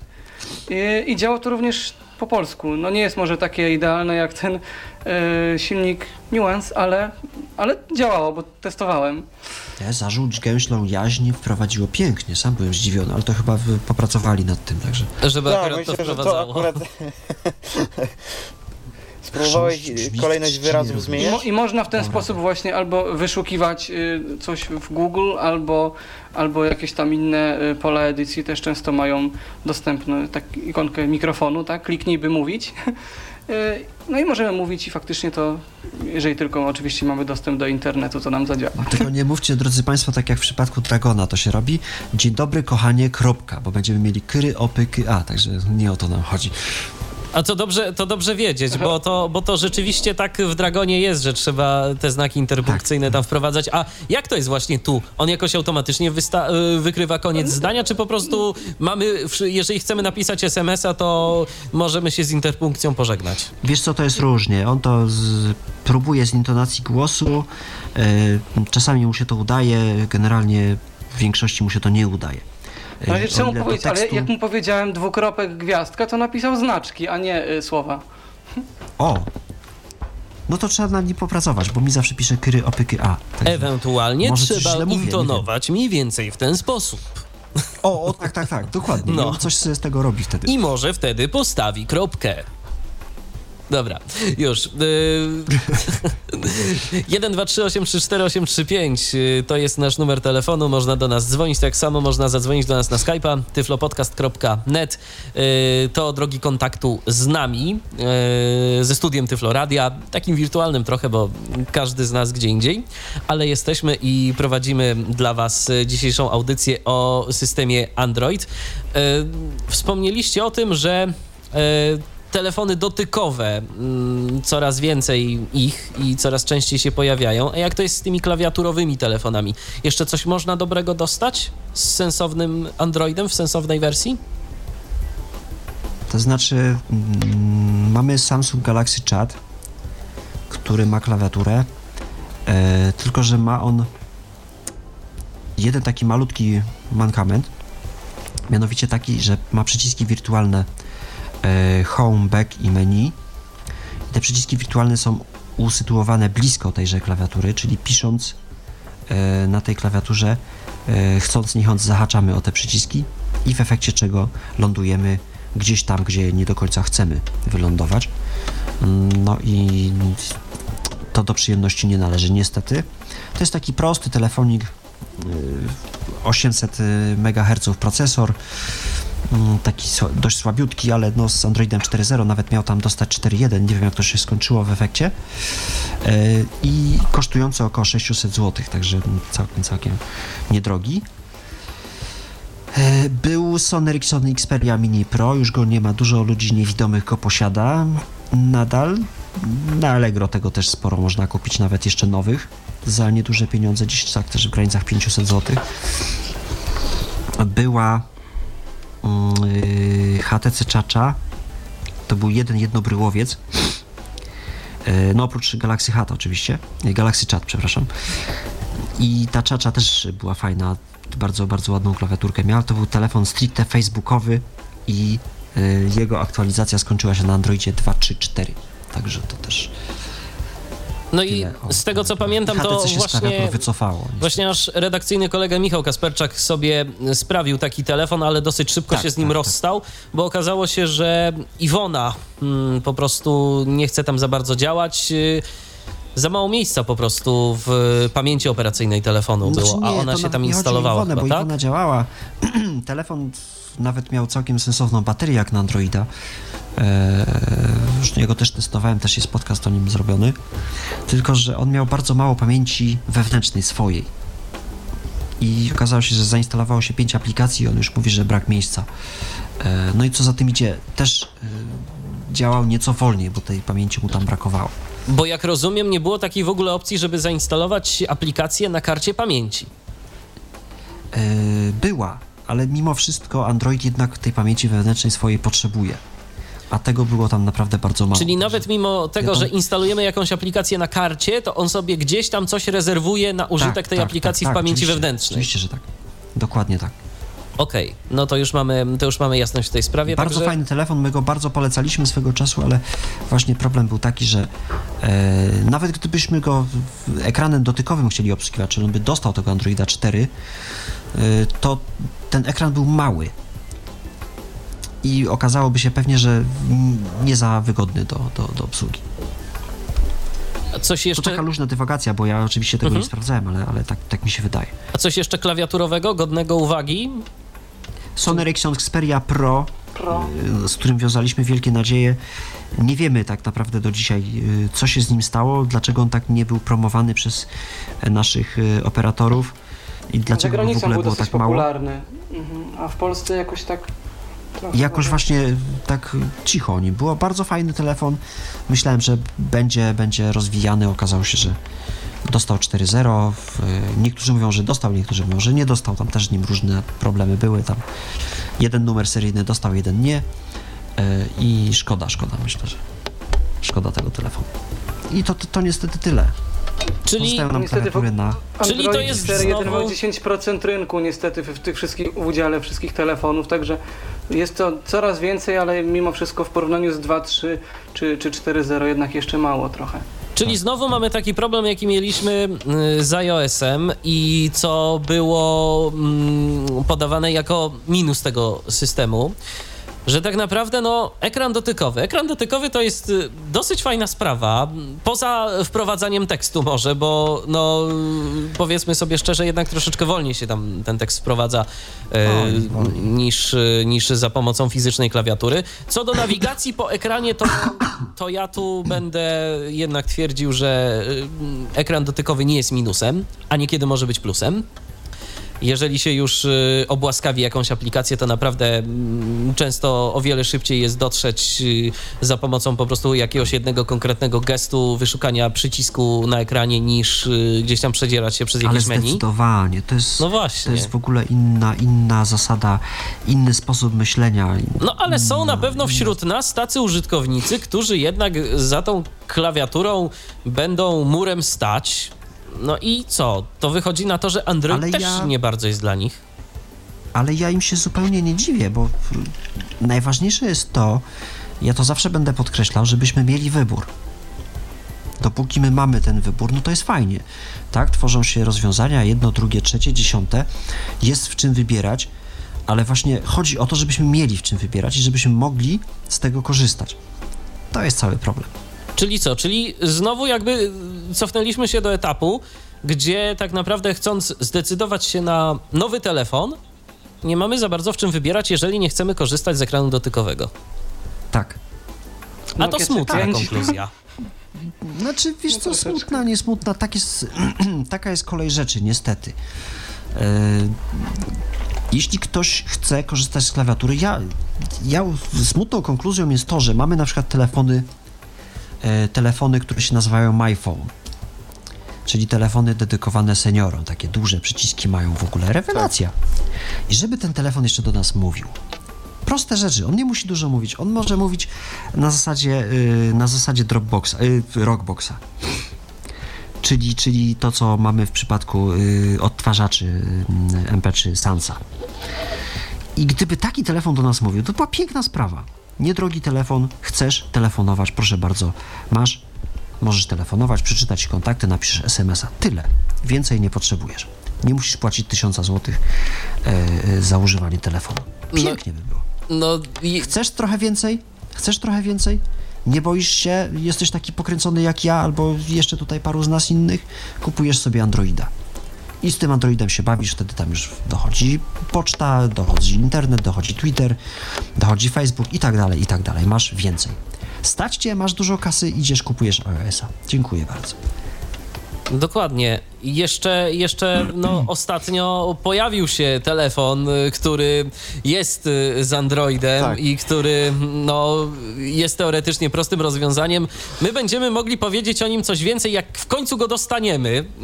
Mówię, mówię tu oczywiście o Siufonie, bo to jest y, To jeśli, rozwiązanie... jeśli, jeśli, ja, jeśli ja mogę się wypowiedzieć, ja już i tak się wypowiedziałem na temat Phone, także myślę, że no, ci, którzy mieli mnie nie lubić, to już i tak mnie nie lubią, także co mi zależy? Tobie się nie podoba. E, nie, to nawet nie o to chodzi. Ja ubolewam nad jednym rozwiązaniem. Ja nie mogę zrozumieć tego, że zamyka się coś, co jest otwarte. I to mnie najbardziej w tym wszystkim denerwuje, że robi się z osoby niewidomych, z osób niewidomych, które, które i tak już tam mają ciężko w tym życiu jakoś, no, muszą się przebijać to tu i tam. Śnieg pada, Przemek mówił, że tam trudno było się przedostać na przykład przed audycją gdzieś tam. Czyli no łatwo nie mamy, to nam to życie się tak naprawdę jeszcze utrudnia. Bo mamy, za, mamy otwarty Android. E, zamiast wspierać to, co, co, co już jest, jakoś tam to, to, te rozwiązania e, udoskonalać, to nie robi się coś kolejnego. Zamyka się Androida, bo będzie nam lepiej. Przyznam szczerze, że wstrząsnęło mną właśnie to, jakby ta świadomość, że telefon, którą, od Google, który, ma najczystszego Androida z możliwych, y, telefon, który najłatwiej byłoby udźwiękowić po prostu zwykłym paradoks po talkbackiem, prostu, tak został po prostu w, totalnie zablokowany, wywalone całe oprogramowanie, wrzucone coś w zamian. zrobić. Telefon, Tak. który, który mi się udało, proszę Państwa, udało mi się, i mówię to z ręką na sercu, mogę przysiąc na co tylko chcecie, udało mi się uruchomić e, udźwiękowienie zupełnie po niewidomemu samemu. Jedyny problem miałem taki, że mówił telefon do mnie przez chwilkę po angielsku, ale za chwilę mówił po polsku, bo zalogowałem się do Google, e, pobrałem co tam mi trzeba było i już telefon mówił mi po polsku. To znaczy, wiecie... Także jednak się da. Mi się wydaje, że troszeczkę mm, tu ideą tego właśnie, tego właśnie urządzenia jest zrobienie czegoś naprawdę bardzo prostego. I pamiętajcie o jednej rzeczy, że Apple, tworząc swojego iOS-a, też sobie pozwolił zaczerpnąć chociażby z. mm, Nie pamiętam jak to było z iOS-em, ale OS X to na pewno jest y, na podwalinach FreeBSD mm, posadowiony. Więc y, ja tu widzę taką pewną analogię, że też ten system y, CU jest y, postawiony na bazie czegoś otwartego i też został Tak, tylko- zamknięty. Taka analogia do iOS-a trochę. No i I, no właśnie, na tym analogia się kończy generalnie, To znaczy, bo jedno wiesz, na tym lepiej, drugim analogia gorzej. to znaczy na tym analogia się kończy, ale myślę, że o tym y, to będziemy mogli porozmawiać za czas jakiś, bo na razie to Tak, nikt z nas tego, no. tele, tego telefonu nie widział, nie miał nikt tego w ręku na, na dłuższą chwilę. Fakt, że tam na razie Tylko to... na konferencji. Dokładnie, fakt, że tam na razie nie ma za bardzo czego testować, yy, bo, bo, bo niewiele jest tych aplikacji, no ale dajmy, dajmy im czas, yy, niech się, niech się rozwiną i, i zobaczymy, co to jest warte, ale przede wszystkim... No ale no, pisze, pisze pan Wojtek Maj, że jest, y, że, jest, jest to, że jest to świetna sprawa i że on to promuje i na, naprawdę trzeba się temu przyglądać, a no to y, się parę przyjrzymy. miesięcy wcześniej pan Wojtek Maj pisze, że y, obsługa Toxa jest podobna do iOS-a. No przepraszam bardzo. No to się w takim razie temu Albo ten pan będzie... nie wie, co pisze, albo no, wypadałoby się zająć czymś innym chyba, no bo To się... Wiesz się co, nie jedna rzecz, jedna rzecz mi się podoba mimo wszystko Aha. w tym wszystkim. Mianowicie taka sama tendencja, znaczy o ile ja się wkurzam na to, że właśnie zablokowano otwartego Androida, to ciekawą tendencją jest to, że zamiast tworzyć urządzenie od podstaw, jeszcze, ba- jeszcze bardziej od podstaw, znaczy cały, cały sprzęt, tak? Jakieś tam, y, to, to zastosowano rozwiązanie jakby już gotowe, jeżeli chodzi o, o sam telefon, samą słuchawkę, z tymi całymi wszystkimi czujnikami, kompasami, GPS-ami, y, kamerkami i tak dalej, tak? że nie, przynajmniej nie tworzono zupełnie o kilkanaście razy droższego kolejnego urządzenia y, zupełnie opartego nie wiadomo na czym. Nie? Zgadza się, bo gdyby, bo gdyby zaczęto tworzyć y, hardware jeszcze do tego, to można by się obawiać, że tam jeszcze zostanie y, no, popełnionych ileś błędów, no bo to wiadomo, im więcej zaczynamy grzebać, im więcej zaczynamy tworzyć coś, czegoś samemu, a środki i zasoby ludzkie na takie działania mamy ograniczone, no to niestety większa szansa na popełnienie błędu. Ale jeszcze inna rzecz zastanawia, na ile taka działalność jest legalna, bo Samsung Galaxy Nexus produkt szczycący, szczy, szczycący się tym, że ma w sobie otwartego, czystego Androida, tutaj zostaje zamknięty i zostaje sprzedany. Yy, to, znaczy, tam... to znaczy, to by trzeba było już się w tym momencie zapoznać z licencją, ale ja myślę, że no, no twórcy, twórcy, no, wie... dostać twórcy wiedzą, co, twórcy wiedzą, co robią, bo, je, bo jeżeli... Coś by się chyba zresztą, nie porwali. Dokładnie, zresztą ja nawet rozmawiałem swego ja czasu nadzieję, że nie. swego czasu z przedstawicielem, swego czasu z przedstawicielem i właśnie oni powiedzieli, że oni dostali specyfikację od, od Google'a, ale zresztą słuchajcie, no na tym też troszeczkę polega otwartość, że jeżeli jeżeli mamy do czynienia z czymś otwartym, to możemy zrobić z tym tak naprawdę co chcemy. To jest jeszcze później kwestia licencji, bo jeżeli to jest na przykład na GPL-u, bo jeżeli jest to na GPL-u, no to to jest licencja, jak dobrze pamiętam, wirusowa, więc jeżeli korzystasz z czegoś na GPL-u, no to musisz też to udostępnić na GPL-u. Ale jeżeli mhm. na przykład jest no. licencja BSD, mm, no to w tym momencie rób z tym, co chcesz i możesz to zamknąć nawet, bo no, twórcy się na to zgadzają. Licencja, jaka licencja zabrania tego, że jeżeli ten system jest zamknięty, to nie działa na zasadzie tak jak, nie wiem, ekran główny Ice Free Shell, że jak mi się nie podoba, to mogę go wyłączyć i, i mam tego Androida czystego, a jak mi się podoba, to sobie włączam tak, to, tą całą by funkcję aplikacja, tak, i, i korzystam. Którą tak, się używa, aplikacji. No. Jeśli to była aplikacja, którą się używa e, na Androidzie, i albo jej używasz, albo nie, no to okej, okay, to, to, to ja bym się pewnie nawet nie czepiał tego. E, ale jeśli robi się inny system, bo ty jesteś niewidomy, to musisz, wiesz, niewidomy telefon mieć, no to to mnie denerwuje. Znaczy, wiecie, ja myślę, że ja myślę, że jak to mówią, że no, każdemu według potrzeb znajdą się ludzie, którzy będą z tego korzystać. My też bardzo chętnie to przetestujemy, tylko warunek jest jeden, żeby... O ile będzie nam dane. Dokładnie, o ile będzie nam dane, byleby po prostu każdy mógł z tego korzystać świadomie. I to przede wszystkim o to tu chodzi. Dobrze, a wracając do, wracając do, do kwestii Androida i do kwestii dostępnych aplikacji, jak to z tym jest, słuchajcie, w ogóle? E, z tą dostępnością aplikacji e, dużo tego jest. E, mamy naprawdę taki wybór. Jak to jest? Ja dużo, czyta, dużo czytałem na liście tej zagranicznej dyskusyjnej osób niewidomych, tej Ice Free. I tam często polecano różne aplikacje dostępne do, do, do rozwiązań jakichś takich. Od tworzenia wiadomości SMS, przez jakieś tam, yy, nie wiem, aplikacje do odtwarzania różnych jest plików i tak dalej. To na przykład yy, możemy, jak chcemy, yy, jest nawet kilka aplikacji telefon, z tego, z tego co wiem. Co prawda nie wiem, czy teraz na Androidzie 4.1 to ma sens jakikolwiek. No, coraz mniejszy, na, na tym polega tak, właśnie ale, ale jest fenomen. nawet kilka, kilka telefonów w telefonie kilka aplikacji telefon. Jak, jak ktoś tam lubi jakąś inną czy coś tam, to może z niej korzystać, ale... Jeżeli komuś się taka jest... nie podoba, to może korzystać z innej. Tak, bo Android to jest y, Android aplikacjami stoi, tam jest wszystko aplikacją. Ustawienia to tak, jest aplikacja, telefon. telefon to jest aplikacja, wiadomości to jest aplikacja i tak dalej, i tak dalej, to są aplikacje. Nie podoba mi się ta aplikacja, no to używam sobie innej. nie podoba mi się ten telefon, to jest co najmniej ja znam trzy telefony, które, które możemy sobie zastąpić, tak? No bo, bo, bo, bo są lepsze, albo mają więcej przycisków, albo coś tam jeszcze. Mamy kolejny telefon. Piotr tym razem się do nas dodzwonił. Witaj Piotrze. Dobry, halo? Halo, jesteś na antenie, słuchamy cię. Dobry. No to tak, e, jeśli chodzi o dostępność aplikacji, ja osobiście zauważyłem dwa problemy, które najczęściej widać. Po pierwsze, najczęściej moim zdaniem przynajmniej jakoś e, przyciski są bardzo rzadko podpisywane. No i bardzo to widać na przykład jak e, szukamy klienta do Twittera. Tam przynajmniej dwa albo trzy, które niby są dostępne, ale jednak te przyciski nie są do końca podpisane. Mhm. A coś jeszcze a propos mm, dostępności? No i druga rzecz to są te nieszczęsne e, skrypty do internetu, jeśli... A co to jest w ogóle te skrypty do internetu? Bo Rafał wspomniał o tym, że y, coś takiego trzeba doinstalować, ale po co to jest, co to w ogóle robi? No to tak, chodzi o to, że na zasadzie e,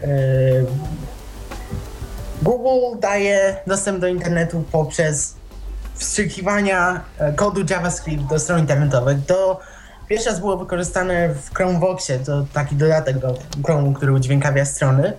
No i to samo zostało przeniesione do Androida. Pff, moim zdaniem nie najlepiej to wyszło, bo bardzo to się wiesza, nie działa najlepiej, jeśli chodzi o przeglądanie do internetu, to zdecydowanie polecam Firefoxa. No, ale jeśli w jakiejś aplikacji jest taka treść internetowa, to bardzo często jest tak, że to nie działa najlepiej. Rozumiem. Piotrze, czy w takim razie coś jeszcze chciałbyś a propos y, swoich wrażeń z Androida? Bo ty, jak rozumiem, korzystasz z Androida. A możesz nam powiedzieć, jaka wersja i na jakim urządzeniu? Tak, ja korzystam z, Androida w, te, w tej chwili 4, 1, 2 na Sierra Meganie, na Xperia Pro. Bardzo fajny telefon. Z Androida 2.3 korzystałem jakiś dzień, potem zaktualizowałem do oficjalnej czwórki. Przez długi czas nie chciałem się jakoś skusić do przejścia na nieoficjalne romy, ale później jakoś chyba w październiku się przerzuciłem i szczerze mówiąc nie, nie żałuję z tego powodu. Mam nadzieję, że powiem to samo. Przynajmniej na razie mówię to samo i mam nadzieję, że to utrzymam, bo podobna sytuacja w sumie, tylko mini, no tak, mini pro.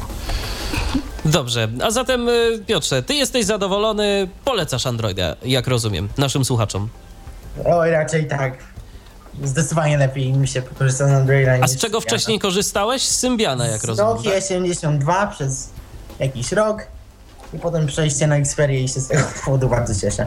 No to my się cieszymy razem z tobą, dziękujemy ci za telefon, do usłyszenia. Do usłyszenia. Czekamy na kolejne telefony. Y, 1, 2, 3, 8, 3, 4, 8, 3, 5 to nasz numer telefonu stacjonarnego. Przypominam, krakowska strefa numeracyjna. tyflopodcast.net y, piszemy tyflopodcast.net y, to jest nasz e, skype'owy login, z którego właśnie przed momentem skorzystał Piotr.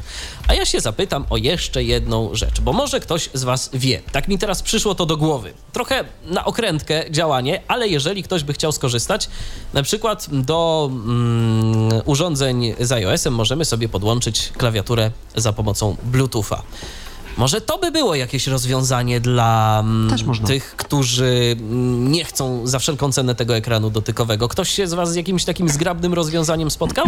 Na przykład y, z jakimś pokrowcem na telefon i z jakąś małą klawiaturką? Jest e, mnóstwo takich pokrowców do tabletów. E, z, z właśnie, z, żeby, żeby korzystać z klawiatury. Klawiatura działa podobnie tak jak ta wbudowana, czyli tak jak w przypadku na przykład y, Xperia Mini Pro. Mm, jest klawiatura, są strzałki, tylko w, w przypadku Androidów my jesteśmy skazani jednak na, na ten ekran, na te- ten ekran y, dotykowy, bo są takie miejsca, gdzie nawet strzałki mówią papa i trzeba po prostu sobie po, po, podotykać, tak? A miałeś okazję, ty Rafale, albo ty Przemku lub ty Tomku, mieliście okazję testować y, jakąś taką klawiaturę zewnętrzną? Jak to się sprawdza? No niestety, takiej klawiatury akurat nie, nie widziałem. Ja nie. E, Zastanawiałem się często też na- nad podłączaniem dodatkowych urządzeń, takich jak y, powiedzmy pendrive. A to jest w trakcie eksperymentowania w tej chwili, bo może by to się dało zrobić. Co do klawiatury myślę, że a może, może nawet i dałoby się jakoś podłączyć. Myślę, że tak. Tylko, że no tak jak Rafał powiedział. klawiatury. Mhm. y, na USB przez przejście, to się nazywa w Nokiach, jest taka przejściówka USB on the go i no tak jak mówiłem, działa to tak jakbyśmy mieli klawiaturę w Xperia Mini Pro. Czyli jakieś to rozwiązanie, no trochę dziwne myślę. Taka trochę Do pisania proteza. może by się komuś przydało. ta- No. Tak, tak, tak. Jeśli mamy jakiś tam większy elaborat do napisania, to pewnie, to czemu nie? Ale, ale na dłuższą metę to takie mało sensowne to rozwiązanie mi się wydaje. Mi osobiście. A to nie jest tak, że jak ja mówię, że mi się nie podoba, to, to, to się komuś się podoba, prawda? Ale, ale mi się wydaje, że, że nie ma to większego sensu. Może ktoś y, będzie chciał skorzystać, przetestować i się pobawić, y, bo no, tych telefonów z Androidem jest coraz więcej. Nie są już to tak kosmiczne ceny, można coś y, w miarę sensownego dostać. Telefonów jak telefonów, tabletów jest mnóstwo i tutaj no, zastosowanie jest duże. Po, tak jak mówiłem, po, odtwarzacz MP3, poprzez jakieś tam, nie wiem, przenośne radio internetowe i tak dalej, i tak dalej, to nie są jakieś duże pieniądze, za 300-400 zł już możemy kupić tablet z, z najnowszym Androidem i to nawet w miarę czystym, także, także wybór jest. Mamy kolejny telefon, więc odbieramy. O, już y, Paweł do nas zadzwonił. Witaj, Pawle. Dobry wieczór. Dobry wieczór. Ty, czyżbyś się, na- czyżbyś się na Androida O, przerzucił? właśnie, właśnie. Ja, ja chciałem to usłyszeć, właśnie to, co Rafał przed chwilą powiedział, bo to już jest nie pierwszy raz i ja nie, to znowu zapytać. on, to znowu on. Nie, nie, nie. Na, najpierw będzie, y, że tak powiem, w domyśle pytanie, a, a nie w domyśle ochrzan dla Michała. Dlaczego nie ma dzisiaj jego imiennika z Wielkopolski, który przecież tutaj, myślę, do dyskusji jako tako też mógłby dużo wnieść. Także Michale, tłumacz się. No, bo a tłumaczę się w bardzo prosty sposób, bo Michał mm, testował tak naprawdę no, chyba mniej telefonów. Michał odniósł bez wątpienia wielkie zasługi, jeżeli chodzi o załatwianie i dyskusję z producentami. To z pewnością tak. Natomiast y, Michał, jak na razie, z tego co wiem, to Michał w dalszym ciągu korzysta z Symbiana. Nie no, jasne. Znaczy tutaj akurat... e, Nie, Michał czeka na iOS-a. Michał czeka No na właśnie, Michał iOS-a. czeka na iOS-a. Ja jestem w ogóle bardzo ciekaw, bo Michał był bardzo sceptycznie nastawiony już do, chyba ma. do iOS-a. Jeszcze No właśnie, tutaj, tutaj jest ten temat, który ja w pewnym sensie chciałem poruszyć i który już wy poruszyliście, a mianowicie z Michałem e, reprezentujemy bardzo zbieżny punkt i jesteśmy przy nim dość konsekwentni i w tym względzie jesteśmy dość konserwatywni, mianowicie, że no może nawet nie na skutek e, braku jakichś manualnych e, zdolności, umiejętności, czy też po prostu nieumiejętności ogarnięcia tego, ale właśnie mm, zdecydowanie jesteśmy zwolennikami klawiatur. No ja dlatego zadzwoniłem tak późno, ponieważ spodziewałem się, że jakoś ten temat wypłynie i wypłynął, aczkolwiek w sposób nie do końca mnie satysfakcjonujący, czy może satysfakcjonujący na tyle, ile zostało powiedziane. Natomiast pewnym e, martwiącym faktem dla mnie jest to, że jednak od tego się powoli odchodzi. Tutaj właśnie chyba przede wszystkim do Rafała. Mm, pytanie, no chyba, że tutaj pozostali koledzy też umią, umieją się, przepraszam, wypowiedzieć w tej kwestii, a mianowicie czy em, z tymi modelami telefonów klawiaturowymi jest tak, że to jest powiedzmy jakaś seria telefonów, dajmy na to tak Xperia Pro, która jest tylko i wyłącznie z klawiaturą, czy tutaj nie można w taki sposób tego podciągnąć, na to nie ma reguły? E, No bo mówię o tym dlatego, że jeżeli dajmy na to byłaby rzeczywiście seria, mm, dajmy na to tej Xperii z e, klawiaturą, to można by mieć nadzieję na to, że zostanie to pociągnięte. Natomiast jeśli tak nie jest, no to rzeczywiście chyba tutaj właśnie nadzieje moje i Michała, no nie, mówię, że nie to, że legną w gruzach, ale gdzieś chyba jednak odejdą. Wiesz co, ja myślę, że Xperia Pro i Mini Pro to były wypadki przy pracy. Znaczy Mini Pro ym, był zamierzony wypadek przy pracy, a Pro to już tak było pociągnięte, tak chyba nie bardzo wiedzieli, e, co z tym fantem zrobić, tak sobie wymyślili tą klawiaturkę, bo za chwilę było Neo V i e, Arques i te już klawiatury nie miały. Także y, na, roz, na rozwój tego typu telefonów ja bym, ja bym raczej chyba jednak nie liczył. Zresztą nawet HTC powiedziało wprost, że oni się wycofują z, z klawiatur, że, że to nie ma sensu. No i do, do, do tego to niestety zmierza. Niestety Mieliśmy wygląda też to, Galaxy Chat. Ja też gdzieś czytałem niedawno o jakimś Samsungu, który ma być z klawiaturą. No zobaczymy, zobaczymy. Może, może, może jeszcze Samsung będzie mądrzejszy od, od, od ich wszystkich i, i pewnie na tym zarobi. E, no ale to, to się musi ukazać i, i wtedy się będziemy wypowiadać. Albo może To po prostu z to, czasem że to- jakieś telefony pokroju iPhone'a dostaną Androida i no i także seniorzy oraz Nie, osoby... iPhone nie, oraz- iPhone nie dostanie Androida, nie, nie. Ale mówię pokroju. Nie mówię, nie mówię, że, A, nie mówię, że konkretnie, że konkretnie E, ma dziś, iPhone. był, dziś był taki projekt Fujitsu, coś miało zrobić, e, telefon dla seniora. Nie wiem też na, na czym to za bardzo miało polegać, bo jedyne co wyczytałem to była duża czcionka. No to nas jakby mało e, satysfakcjonuje. To znaczy, wiecie, No, ale- ja myślę, że ja myślę, to nie będzie pozytywna prognoza y, dla Pawła y, i dla tych, którzy są zwolennikami klawiatur, ale ja myślę, że wiecie co, jeżeli gdzieś tam to nasze pokolenie się zacznie starzeć, no to my zaczniemy, my, no może niekoniecznie my, ale nasi jakby mm, rówieśnicy, którzy gdzieś tam awansują na jakieś stanowisko, powiedzmy, prezesa w danej korporacji, jak zaczniemy mieć problemy ze wzrokiem i gdzieś tam z, także ze zdolnościami manualnymi, to zaczniemy na tych, y, to zaczną oni na tych pracownikach wymuszać, żeby jednak zrobili jakąś Znaczy, serię. Niech się programiści Klawiaturka. zaczną tak naprawdę starzeć. To, i, i tacy ludzie, którzy na pewno nie siedzą, albo nawet nie no tacy ludzie, którzy już teraz korzystają z tych z tych rzeczy i się będą starzeć, no to raczej nie będą się cofać i, i, i używać iPhone'ów. Albo pójdzie to wszystko w kierunku iPhone'a i będzie ekran dotykowy naprawdę dostępny i już. Wiesz co, tylko, tylko z iPhone'em też y, niekiedy ludzie mogą mieć problemy. To, no to jednak są tacy, nie, no którzy ja lubią twierdzę, czuć nie, pod no palcami. Przecież, no dokładnie. Ja się wcale temu nie dziwię. Wybiera się to zdecydowanie szybciej. Co by tu nie mówić. E, w każdym miejscu, będąc gdzieś tam, jadąc sobie w autobusie, możemy wybrać numer telefonu, bądź to z książki. No ja właśnie o tym nie jestem wystukasz. przekonany. Znaczy, wynika to bardziej z jakiegoś takiego irracjonalnego przekonania, że, że rzeczywiście no, to nie do końca jest tak z tą obsługą. No i oczywiście już wspominałem kilkukrotnie, że ilekroć mam kontakt z Piotrem, to na dobrą sprawę jakiegoś tam iPoda czy tam coś innego trafi mi w ręce i w kontekście tego iOS-a mogę tam coś powiedzieć. Mhm. Aczkolwiek rzeczywiście wydaje mi się, że mm, no nie miałem tego dłużej niż powiedzmy godzinę czy dwie w ręku, zarówno e, telefon z iOS-em, jak i Androida. Akurat w wypadku Androida z udźwiękowieniem nie miałem w ogóle do czynienia.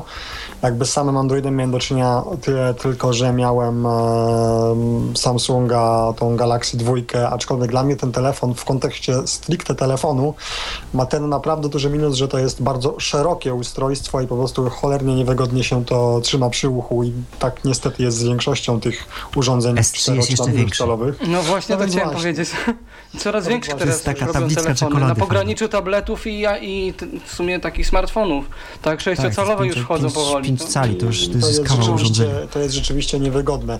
Właśnie tutaj jest ta kwestia też akurat mnie samego, że no, na dobrą sprawę ani z jednym, ani z drugim ustrojstwem nie mam do czynienia w skali takiej, aby podjąć jakąś decyzję, a nie ma co ukrywać. W końcu sam jestem e, autorem artykułu w portalu Tyflo Świat o zmierzchu Symbiana, więc siłą rzeczy prędzej czy później nas to dotknie, aczkolwiek do potrzeb stricte telefonicznych, SMS-owych bądź takich codziennych e, czynności nie wykraczających poza e, właśnie te najpotrzebniejsze kwestie jesteśmy w stanie jeszcze pewnie nawet z 5 lat się z tym użerać, tudzież zmagać, ewentualnie po prostu sobie tego używać, ale chyba nie do końca o chodzi, więc samo w sobie to, że ten poruszyliście temat to jest ważne, natomiast Chciałem jeszcze tutaj nawiązać do tematu nawigacji, ponieważ e, Rafał wspomniał w zasadzie na pierwszym wejściu niemalże na samym początku, że jest nawigacja niedostępna, aczkolwiek myślę, że odnosił się tutaj głównie do mm, nawigacji dedykowanej właśnie osobom widzącym, bądź to kierowcom, bądź jeśli chodzi o nawigację pieszą. Natomiast czy są jakiekolwiek chociażby tutaj loadstone'owe przymiarki? Nie, nie, nie. Ale w ogóle nic, tak? Nie, nie, nie, poczekaj, znaczy, to, jest... to już źle. A, dobra. Muszę, tu muszę się sprostować. Nawigacja jest dostępna, jak najbardziej. Eee, nawigacja, zresztą sam miałem okazję włączać nawigację, kiedy gdzieś tam jechaliśmy i prowadziła jak po sznurku. Nawigacja jest niedostępna dla nas, bo dostajemy mhm. informację, że idziemy ulicą X, ale nie mamy na przykład informacji, że musimy skręcić, bo ulica X skręca. Jeśli tego nie wiemy, no to sobie idziemy prosto. To się okazuje, że nie Że przechodzimy na ulicę Y. chcemy. tak, dokładnie. Z nawigacją dla niewidomych problem. na Androidzie jest ten kłopot, że są programy, które są bardzo rozproszone, jeżeli chodzi o funkcje. Bo na przykład, nie wiem, jeden potrafi podać y, lokalizację, dane adresowe i wysłać je SMS-em, drugi potrafi powiedzieć, co jest przed nami, trzeci potrafi y, zrobić coś takiego, że wpisujemy mu adres i on uruchomi nawigację y, tą taką wbudowaną i jakoś od razu z ustawioną trasą, tak, żeby nas poprowadzić od bieżącej lokalizacji po tej trasie. Ale takiego jednego programu, który by jakby wszystko wszystko oferował, to co oferował Lodestone, to nie ma. i przyznam szczerze, że ja sam noszę ze sobą swoją Nokia N82 tylko i wyłącznie po Lodestone'a. Natomiast bo MMPK, MMPK jeszcze tak na Androida istnieje i jest całkiem tak dostępny, ale Lodestone Właśnie to, to, to miało być moje kolejne pytanie, zanim e, Michał gdzieś tam wykona jakąś magiczną sztuczkę i, i mnie uciszy, to chciałem zapytać, jak się właśnie ma sprawa z e, aplikacjami dotyczącymi właśnie komunikacji miejskiej, czy powiedzmy, nie wiem jak się ogólnie ma na chwilę obecną powiedzmy Ginger, czy on się jakoś rozwija, czy nie, bo myślę, że MMPK go jakoś całkowicie zdominowało, zdusiło. Więc jak jest z obsługą właśnie, czy to MMPK, bądź też natknęliście się na coś, co nie jest powiedzmy na Symbianie, bądź jest, na Javie, no bo Java... Jest, jest zupełnie dostępna. Tak, mi się na Androidzie Jelly Bean bardzo MMPK podoba, nawet troszeczkę bardziej niż na Symbiana o tyle, że tam jeżeli mamy kilka miast zainstalowanych, kilka baz, to one są w jednej aplikacji, można je wszystkie jednym kliknięciem zaktualizować, tak nie trzeba się bawić z każdą osobno No i, tak, tak, tak. i mieć jakichś kłopotów tego typu. Yy, No i od razu jak wchodzimy do aplikacji, to mamy informację o tym, że jakiś nowy rozkład jest dostępny, tak? Mhm, Więc nie musimy sami nawet tego sprawdzać. A odczytywanie rozkładów pod Jelly Beanem też jest dosyć wygodne. Jest No tak. aplikacja, jest jeszcze jedna e, apka, która się nazywa, Boże, która nie pamiętam jak się nazywa, ale też głośno o niej było swego czasu. Mhm. No, myślę, że akurat jakakolwiek próba polemiki na temat wyższości jednego systemu na drugim to byłaby tak jak z odwieczną dyskusją o święta Wielkiej Nocy Nie, i Bożego Narodzenia. chodzi, nie? Bo Więc nawet nie będę się silił tutaj jakiekolwiek porównania, ale zapytam was tak naprawdę czysto subiektywnie. E, nie wiem, może każdy z was coś powie, co was skłoniło do wyboru e, Androida, a nie właśnie iOS-a? Czy była to przede wszystkim cena urządzenia i, i powiedzmy sobie to, że no, siłą rzeczy trudno uzyskać na nie dofinansowanie, bądź też sporo trzeba zbierać, aby je posiadać, czy jakieś tam inne względy były? No myślę, że w wypadku Rafała to też głównie, no bo pozostałych kolegów nie znam tak dobrze, e, w dużej mierze jakieś takie, taka żyłka eksperymentatora i tak dalej, ale może coś powiecie na temat tego Tak, właśnie, co, co was popchnęło do tego, żeby to to. właśnie wybrać. No to może zacznę, jeśli mogę. E, U mnie to było to, ja w sumie używam jednego systemu i drugiego. Mam takie porównanie, no właściwie to trzech systemów, bo mam Nokia N82, e, mam iPhone'a i, i, i no, tego Galaxy S2 chwilowo nie mam, bo poluję na Nexusa 4, tak? Ale e, zobaczymy, co z tego wyjdzie, bo jeszcze też go nie ma. W każdym razie, e, mnie do Androida jakoś bardzo przekonało to, że było właśnie dużo aplikacji takich, które które jakoś tam były w czasopismach komputerowych reklamowane. Mnie ciekawiło właśnie, żeby sprawić ich dostępność. Zwłaszcza y, informacje o tym, że jest nowy Android, że jest bardziej dostępny Android i, i zobaczyć, co on potrafi. Przekonało mnie to, że y, bardzo łatwo się na Androida na telefon z Androidem na przykład kopiowało różne pliki, bo wystarczyło podłączyć urządzenie do komputera, Dokładnie, i, nie nie trzeba było jako coś tam. Tak, nie trzeba było iTunesa, co mi się No, właśnie bardzo podobało. Podobało mi się to, że można było instalować aplikacje nie tylko z Google Play, tylko z jakichś tam źródeł zewnętrznych, jeżeli ktokolwiek coś tam stworzył, a, a było na przykład dostępne, było ciekawe, mogłem sobie tego wypróbować. Powiem wam jedno Podob- a propos jeszcze y, tego mm, iTunesa i jego konieczności. Wyobraźcie sobie, że niestety, ale żeby nawet skorzystać z iPhone'a jako hotspota, musimy zainstalować iTunesa. Ostatnio przez to przechodziłem, no to, mm, to mnie akurat y, no, zmartwiło trochę, bo myślałem, że to będzie jednak jakoś inaczej, sensowniej rozwiązane, a po prostu okazało się, że żeby skorzystać z hotspota y, w iPhone'ie, to niestety nie ma tak. Dobrze, że podłączamy sobie telefon, on tam y, przełączamy się w tryb hotspotu i że on sobie jakieś tam drivery skądś, y, czy z, z pamięci dociąga, czy, czy z jakiegoś innego miejsca. Nie, nie, nie, trzeba Chyba, że zainstalować przez Wi-Fi. No. No. przez Wi-Fi tak, ale mi zależało na stabilności połączenia, więc niestety trzeba było użyć kabla. No tak. No jeszcze wracając do tematu, podobało mi się też to, że można na przykład było sobie zainstalować y, o wiele więcej syntezatorów mowy polskiej do wyboru. Bo mieliśmy tak, y, Ispika, y, mieliśmy od Iwony Maję, no niestety, no Syntok to akurat pod nowszymi Androidami nie bardzo działa, ale Acapella jeszcze ostatnio powstała. A kapela S-Vox. Tak. No czyli jest, mamy trochę tego więcej, tak? A i tak Espika używamy. I no, tak, no właśnie. Może być No, różnie. domyślam się, że E, tutaj kwestia jakby szybkości mowy odgrywa pewne znaczenie. Czy też Ja używam i spika, tak. No, No właśnie. najczęściej jednak. Eee, Ja, tym bardziej jak używam go na, na, na, na komputerze, że tak powiem, no to na telefonie mnie to tym bardziej ucieszyło, że mogę używać tego samego syntezatora. No i słuchajcie, jeszcze właśnie No też właśnie, taką właśnie. przewagą Androida było, było to, że można było na przykład sobie w nim e, łatwiej, nie wiem, czy, czy rejestrować e, jakieś rozmowy, czy, czy oglądać, e, nie wiem, filmy, czy, czy coś, no nawet w ogóle tam jakoś tam pliki przerzucać.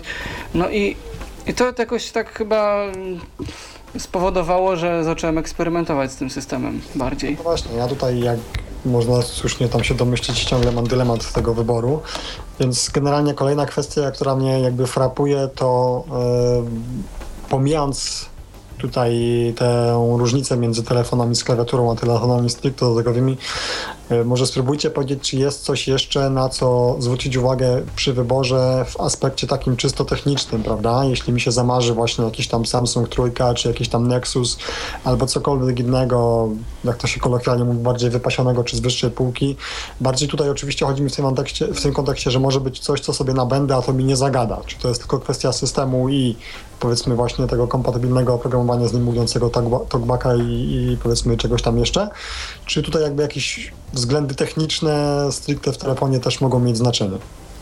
Co, no wiadomo, że najbardziej taki googlowski system, y, ten czysty Android da, daje tą szansę, że, że jeżeli tylko coś nowszego się pojawi, nowszy Android, to od razu będzie dla nas dostępny i jeżeli są jakieś usprawnienia dostępności w planach i one potem wejdą, to od razu będziemy je mieli. Natomiast, Czyli w pewnym no, sensie tu jest... No, może Im nowszy jest, Android, tym lepiej, tak? No tak, ale może tutaj nie jest tak e, dobra analogia jak powiedzmy do telefonów symbionowych, ale tam też mieliśmy coś takiego, że jeżeli mieliśmy telefon e, z brandowanym oprogramowaniem, co to był firmware, a nie system operacyjny, to również mhm. często było trzeba bardzo długo czekać, aż pojawi się od operatora wersja nowsza, więc tutaj domyślam się w pewnym sensie jest podobnie. Tu też tak jest podobnie. Tu też tak, tu też tak jest i stąd te nasze nieoficjalne romy. Tak, tak Ktoś dokładnie. się nie mógł doczekać, tak jak ja na przykład y, Androida Jelly Bean na S2 to zainstalowałem ją w sierpniu, tak? Nie wiem, czy oficjalnie to ona dopiero teraz wchodzi. Tak, dokładnie. No to wobec powyższego jeszcze kolejne moje pytanie, już chyba jedno z ostatnich, bo podejrzewam, że jeszcze parę wątków macie do poruszenia, jak ktoś tutaj pewnie jeszcze będzie chciał się dodzwonić. Zapytam, oczywiście tutaj ciężko to porównywać, ale mm, nie chodzi mi nawet o mm, procentowe porównanie, tylko jakieś takie najbardziej ogólne. Jak się ma w waszym odczuciu mm, dostępność, albo raczej płatność aplikacji i ich ilość na iOS-a z tymi na Androida i ewentualnie jak się ma obecnie powiązanie karty kredytowej w wypadku jednego i drugiego systemu, no bo podejrzewam, że jeśli ktoś chce płacić za aplikację, to podejrzewam, że właśnie powiązanie karty kredytowej jest chyba najszybszym i najfajniejszym rozwiązaniem. Zgadza się. Fajne jest to, że w złotówkach są odliczane y, opłaty za aplikację, więc łatwiej sobie wyobrazić, ile tak naprawdę będzie nas coś kosztowało. Y, I bardzo mi się w Androidzie podoba to, że jeżeli aplikacja okaże się niedostępna, to mamy spokojnie 15 minut na to, żeby ją oddać jednym kliknięciem, a nie musimy pisać jakichś elaboratów do, przez iTunesa do, do tego, do, do producenta aplikacji, żeby nam łaskawie oddali kasę. Miałem taką sytuację, że ściągnąłem aplikację i dostępność była zła, y, aplikację oddał, oddałem i kasę w ciągu dosłownie pół godzinki była na moim koncie z powrotem. Rozumiem, że w wypadku y, no, Apple'a, jak to zwykle bywa, u nich musi to wszystko nabrać mocy urzędowej. Dokładnie, tam jest, tam, tam to po prostu trzeba uzasadnić, dlaczego my chcemy y, te aplikacje zwrócić, y, co jest powodem, no i tam trzeba po prostu już troszeczkę chyba lepiej tym angielskim władać, y, żeby, no żeby się rozpisać jednak troszeczkę na temat tego, co i jak. No cóż, Ale żeby myślę, było że... tak kolorowo, to, to muszę jeszcze dodać jedną, jedną rzecz, mianowicie to, że w przypadku Google Play jeżeli y, jedną aplikację już oddaliśmy, to już y, drugi raz tej samej aplikacji oddać nie możemy, także warto mieć to jakby na względzie, tak. Mhm, mhm. Czasami... Ja myślę, że... Nawet jak się po, pojawi w nowszej wersji i chcemy znowu sprawdzić, czy jest już dostępna, czy, czy nie jest dostępna, też już nie możemy dać. Dlatego lepiej się chyba upewnić najpierw ewentualnie, czy, czy są jakieś tam plany, tak, tak z dostępnością. Tak. No. Cóż, myślę, że, że z mojej strony było to tyle. Zakończę ostatnim pytaniem i, i, że tak powiem, podziękuję Wam. Natomiast y, no, podejrzewam, że skoro na dobrą sprawę Android ciągle się rozwija, więc sądzę, że jeszcze nie jedna audycja na ten temat powstanie, tak więc podejrzewam, że jakieś moje tam e, kwestie wątpliwościowe się jeszcze rozwieją. Natomiast tutaj jeszcze wspomnieliście o tym Androidzie 4.2 i 4.1 stosunkowo niewielkich różnicach pomiędzy nimi to prosiłbym, żebyście doprecyzowali, czy ewentualnie mm, ograniczenia, jakie mogą wynikać z po, chęci posiadania Androida 4.2, są to ograniczenia sprzętowe związane z konkretnym, z konkretnym posiadaniem aparatem, czy też ewentualnie jakieś inne i ewentualnie co może nie działać w Androidzie 4.2, co działa w 4.1. Dzięki serdeczne za odpowiedzi na wszystkie pytania. Trzymajcie się ciepło i do usłyszenia. To byłoby tyle na razie. Do usłyszenia, ja Pawle, pozdrawiamy. Tak. Co, co do 4.2 to jest tak, jakbyśmy zaktualizowali 2.3.4 do 2.3.5. 2.3.4 tak, dobrze mówię. 2.3.4 do 2.3.5 to jest, y, różnica jest niewielka dla nas, jako dla użytkowników niewidomych, tam dochodzą opcje jakieś stricte e, systemowe, także podejrzewam, że ci, co mają Androida 4.1 będą mieli w, wkrótce 4.2, to to nie jest jakoś tam ak- aktualizacja typu 4.0, 4.1, czyli, czyli większa aktualizacja. Także tym to bym się nie martwił specjalnie. E, A tak jeszcze konkludując, to powiem wam, że ja Pawłowi nie zazdroszczę że, że jest przywiązany do tych klawiatur i ja nawet może nie tyle, że go rozumiem, co mu się nie dziwię, że, że, że tak ma i znam ludzi konserwatywnych, którzy Są przywiązani, no oczywiście. I, będą tkwili jeszcze długo, długo, chociażby ten nasz Lodestone, no póki co nie ma nic lepszego. No, Ale no, cóż, wiecie, przyzwyczajenie jest drugą naturą człowieka. Yy, dlaczego ja na przykład w dalszym ciągu, to znaczy jeden to z przyczyn praktycznych, a drugi z przyczyn czasowych, tak szczerze mówiąc, ale na obu komputerach, które tu są obok mnie, jeden służy za, za system do emisji, a drugi za taką moją stację roboczą. No i w dalszym ciągu tu jest cały czas Windows XP. Yy, Na jednym jak, Oj, jak możesz. no, na jednym jak i na drugim. To znaczy z emisji wiem, że na pewno nie zrezygnuję z, y, z Windowsa XP, ale, ale w końcu tak sobie myślę o siódemce albo ósemce na, na swojej stacji roboczej, ale tu a propos tak nadmienimy, że za jakiś czas chyba ukaże się, Rafale, twojego autorstwa podcast o ósemce, prawda? E, jeśli się tylko ogarnę, idzie mi to na razie tak sobie, to pewnie tak. Dobrze, to, to, taka, to taka informacja dla naszych słuchaczy. Być może już niedługo usłyszycie, jak ta ósemka wygląda i czy rzeczywiście te kafelki są takie straszne. E, natomiast teraz y, kontynuując jeszcze temat Androida, bo tak y, w zasadzie to już za jakiś czas dwie godziny tej naszej audycji dzisiejszej nam y, zlecą. Ale jeszcze myślę, że jedną ważną rzecz, przynajmniej jedną ważną rzecz warto poruszyć i tu pytanie do Tomka Kowalika. Tomku, z tym cyjanogenem, co to, co to jest? Może nieco więcej na ten temat opowiesz, To bo, Przemka też. Bo korzystać. A No Przemek no też właśnie, korzystał. bo jak- Okej, bo okej. jak- To jak rozumiem, to, to, się więcej, tu się więcej ludzi, bo nie tylko Przemek, tylko po, y, jeszcze kto tam do nas dzwonił, y, Piotr chyba, tak? Y, y, też też, Też korzystał, więc no się- właśnie. Się, Xperii. Mhm. się okazuje, że trochę tych ludzi jest i A ja dalej nie umiem. To tłumaczyć tu się chłopaki, bo ja nie wiem. dalej. Jak to jest, co to jest, o co chodzi i czy Ja nam to w sumie, gwarancji nie jak- zabiera? Tak swoją drogą. Ktoś jak- o tym wie? Zabiera, Zabiera. Aha, więc ryzykujecie. Yy, zabiera. ja bym Tak. powiedział, że, znaczy nie wiem na jakiej podstawie sądzisz, że zabiera. Od bootloader odblokowany. Tak, no właśnie na jakiej podstawie twierdzisz, że zabiera? E, no wiesz, no paragrafu to ci nie podam, bo, bo, bo nawet go nie znam. Nie, no ale- bo samo Sony mówi, że tam jest chyba powiedziane, że might nawet, czyli mogło, może, yy, może pójść gwarancja, ale chyba nie piszą o tym, że ona pójdzie, z tego co pamiętam. A tak w ogóle, yy, no to nie wiem jak to się ma z tymi przepisami od Unii. To już wchodzimy w jakieś tam, ja się tutaj nie będę sprzeczał.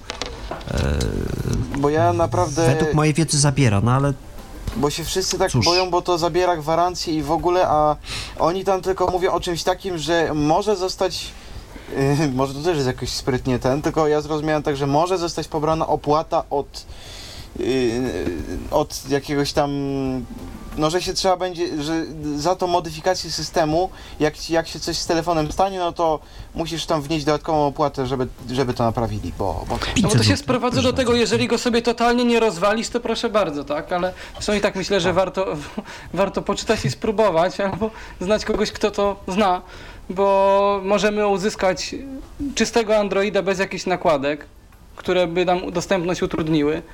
Możemy mieć Androida, który będzie szybszy, może nawet z poprawionymi jakimiś błędami, no i przede wszystkim Androida w wersji nowszej, bo w przeciwieństwie do Windowsa, którego się czasami ludzie boją jakoś aktualizować, E, to myślę, że z Androidem warto, jeżeli tylko jest jakaś jego nowsza wersja, postarać się ją zdobyć, bo może gwarantować większą dostępność i z wersji na wersję to widać.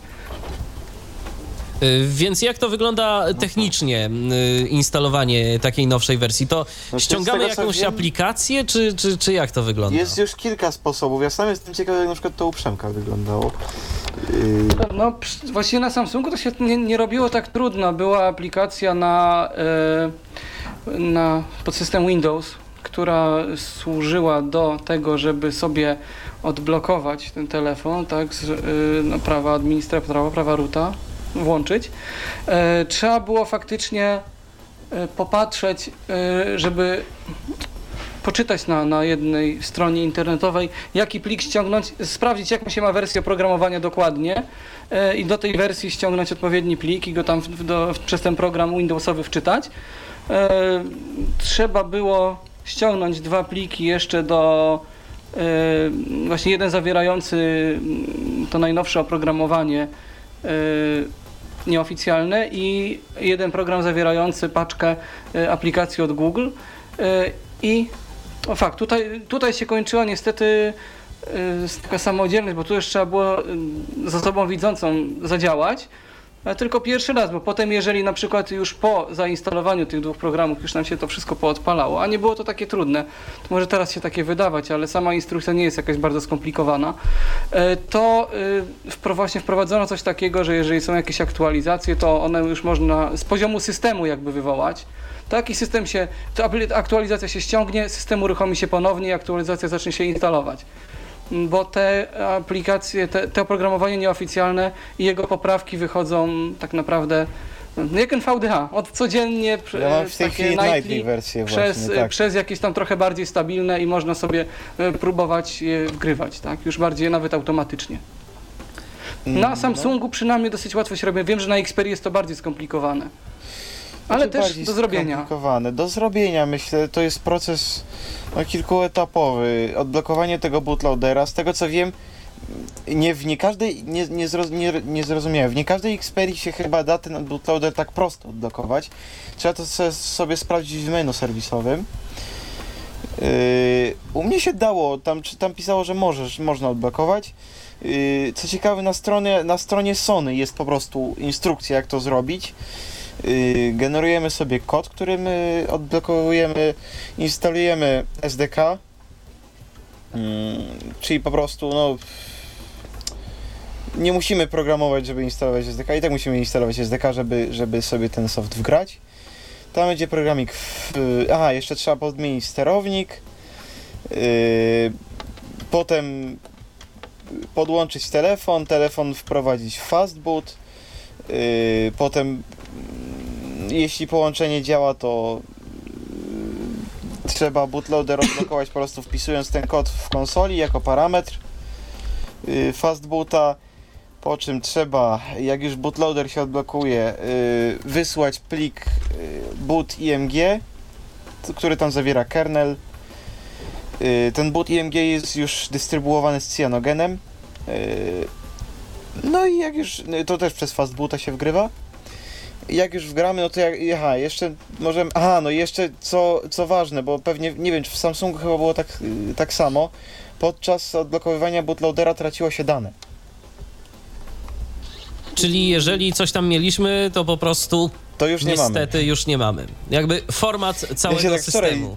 Nie doczytałem, znaczy ja tam Ja się mi... akurat danych nie straciłem. O. Nie miałem takiej sytuacji. Czyli po prostu Dane się, miałeś... traciły dopiero przy, dane się traciły dopiero przy wgrywaniu y, tego oprogramowania nieoficjalnego, Ja ponieważ się nie zdziwię, tam jak... trzeba było w recovery mode y, Tak. sobie to odpalić. Tam był też i- Clockwork? Y, też był. No właśnie. No i ten, ten boot, boot IMG właśnie robi to, że mamy i Clockwork, y, czyli taki, jak to, z, taki e, recovery manager, czyli coś przez co wgrywamy już samego tego cyjanogena, ten, ten, to jednogigowe, ten, ten zip taki po prostu. I to już musimy zrobić z okiem, bo do tej pory y, jak y, odblokowywaliśmy sobie ten bootloader, wgrywaliśmy ten, ten kernel i tak dalej, to wszystko mogliśmy robić bez oka. Spokojnie, bez osoby widzącej. Widzę, że się Karol do nas próbuje dodzwonić. Karolu, y, spokojnie, bo widzę, że się łączysz i rozłączasz. Y, No spokojnie. My po prostu y, ch chcieliśmy skończyć tę myśl, o której tu zarówno Przemek, jak i Tomek wspominali. Czyli tak, wystarczy poczytać sobie o tym i generalnie nie jest to jakaś y, bardzo Tak. nie, straszna to, to operacja. brzmi strasznie, myślę, wydaje, bo tam jak do tych etapów jest trochę, ale nie, jak się, to tam jest, są w internecie różne poradniki, jak to się robi, co prawda, yy, no, niby jest tych poradników dużo, ale w przypadku Xperii, no trochę trzeba Trzeba było się naszukać. nad tym i poporównywać różne y, wersje, bo niektórzy robią tak, niektórzy, niektórzy tak, najgorsze jest to, że nie, ja lubię wiedzieć, dlaczego tak, a nie inaczej, a mało ludzi tak yy, mówi, dlaczego tak, a nie inaczej. No więc, ale nie, jak posiedzi się nad tym chwilę i poczyta różne, z różnych stron i jak się wytrzyma ten napór wiedzy, no to... To można sobie zaktualizować do nowej wersji Androida. Odbierzmy telefon od Karola, bo się już któryś raz próbuje do nas dodzwonić. Witaj, Karolu. Dobry wieczór, panowie. Trzeci raz dokładnie. A, dobry To wieczór. Tylko dlatego, że w oczekiwaniu na wejście na antenę coś mi zaczęło y, przerywać i zacząłem eksperymentować, prawda? Nie wynikało to z jakichś moich tutaj, prawda, emocji, które wywołuje audycja. Winni się tłumaczą, Oczekiwania.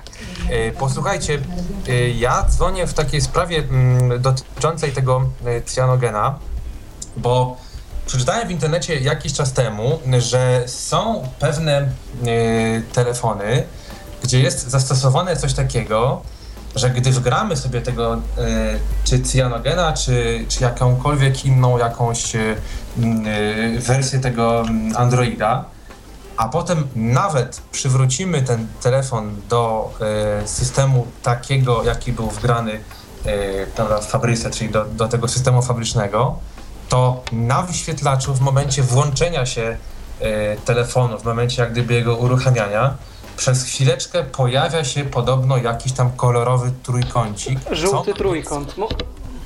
Co ma być z kolei jakimś y, dla y, serwisu y, podobno znakiem, że ktoś, kto tam przyszedł i wspiera, że nic nie robił, to jednak robił. I czy to jest prawda? Jest prawda, ale jest programik, który ten trójkącik eliminuje. A no to chwała Bogu. Że tak powiem. Jeszcze jakieś pytanie, Karolu? Nie, to tylko tyle z mojej strony. Okej. Także Dobra. dziękuję i pozdrawiam. A ty, jak rozumiem, Karolu, jesteś użytkownikiem jeszcze iOS-a, tak? Ja jestem użytkownikiem iOS-a, ale miałem okazję bawić się Samsungiem obecnego tutaj Przemka. I jakie twoje wrażenia, tak w ogóle zapytam? E, no, nie, nie chcę znowuż wywoływać, prawda, jakichś tutaj konfrontacji i, i porównań, ale mm, powiem tak, wydawało mi się, ale nie wiem, czy jest to wina czy systemu, czy po prostu telefonów i jak gdyby samych wyświetlaczy, które zupełnie inaczej reagują na dotyk, że tam w tym Samsungu, u niego, który, który jest y, jednak no przecież dość nowym telefonem, ten y, jak gdyby czas reakcji y, na przesuwanie się, się palca i jeszcze czas reakcji samego syntezatora y, był zupełnie inny. Tu pe- pewnie to też myślę, że zaraz Przemek potwierdzi, że, że, że coś takiego jest. Aż to był inny, zwłaszcza na słuchawce, nie? Bluetooth. No ale nie tylko, nie, E, nie to, i, i, też, I też nie tylko, faktycznie mm, jak tak sobie czasami y, chwilowo przesiadałem się z, nie wiem, iPhone'a na, na S2 albo odwrotnie, czy zwłaszcza podczas pisania to się wyczuwało, że to jednak troszeczkę te reakcje są inne i to jest kwestia pewnego przyzwyczajenia czy wyrobienia, e, no, wyrobienia takiej, tych gestów, tej ręki, nie? Ale, ale nie No, było to myślę, jakieś że- tam uciążliwe, żeby nie dało się y, opanować tego, czy korzystać jakoś tam. Absolutnie, tak, tak. To nie Skutecznie. chodzi o uciążliwość, to, tylko to chodzi o kwestię jak gdyby przyzwyczajenia, żeby się człowiek Ale to prawda, jest inny rozkład ikon na ekranie, inna jakby odległość między nimi często i inna, inne, że tak powiem, miźnięcia troszeczkę reaguje ten e, Android. Wydaje mi się, że I- mu ten telefon inna Samsung jest- Galaxy S2 był bardziej wrażliwy chyba nawet na, na niektóre e, gesty. To jest zupełnie jak gdyby lżejsze inna, dotknięcie wywoływało reakcję. to jest zupełnie inna jak gdyby reakcja na telefon. Myślę, że tutaj słuchawka Bluetooth to też nie ma nic do rzeczy, bo, bo chociażby w, systemie iOS też niestety mój iPhone przynajmniej się troszeczkę muli, jak mu się podłączy słuchawkę. Delikatnie, bo delikatnie. Tak, to się czuje. Ja to Tak. też mogę potwierdzić, że to się jednak czuje, te opóźnienie, ale to są opóźnienia moim zdaniem y, związane po prostu z tym, że jednak mamy tę łączność bezprzewodową i ten sygnał musi być przesłany.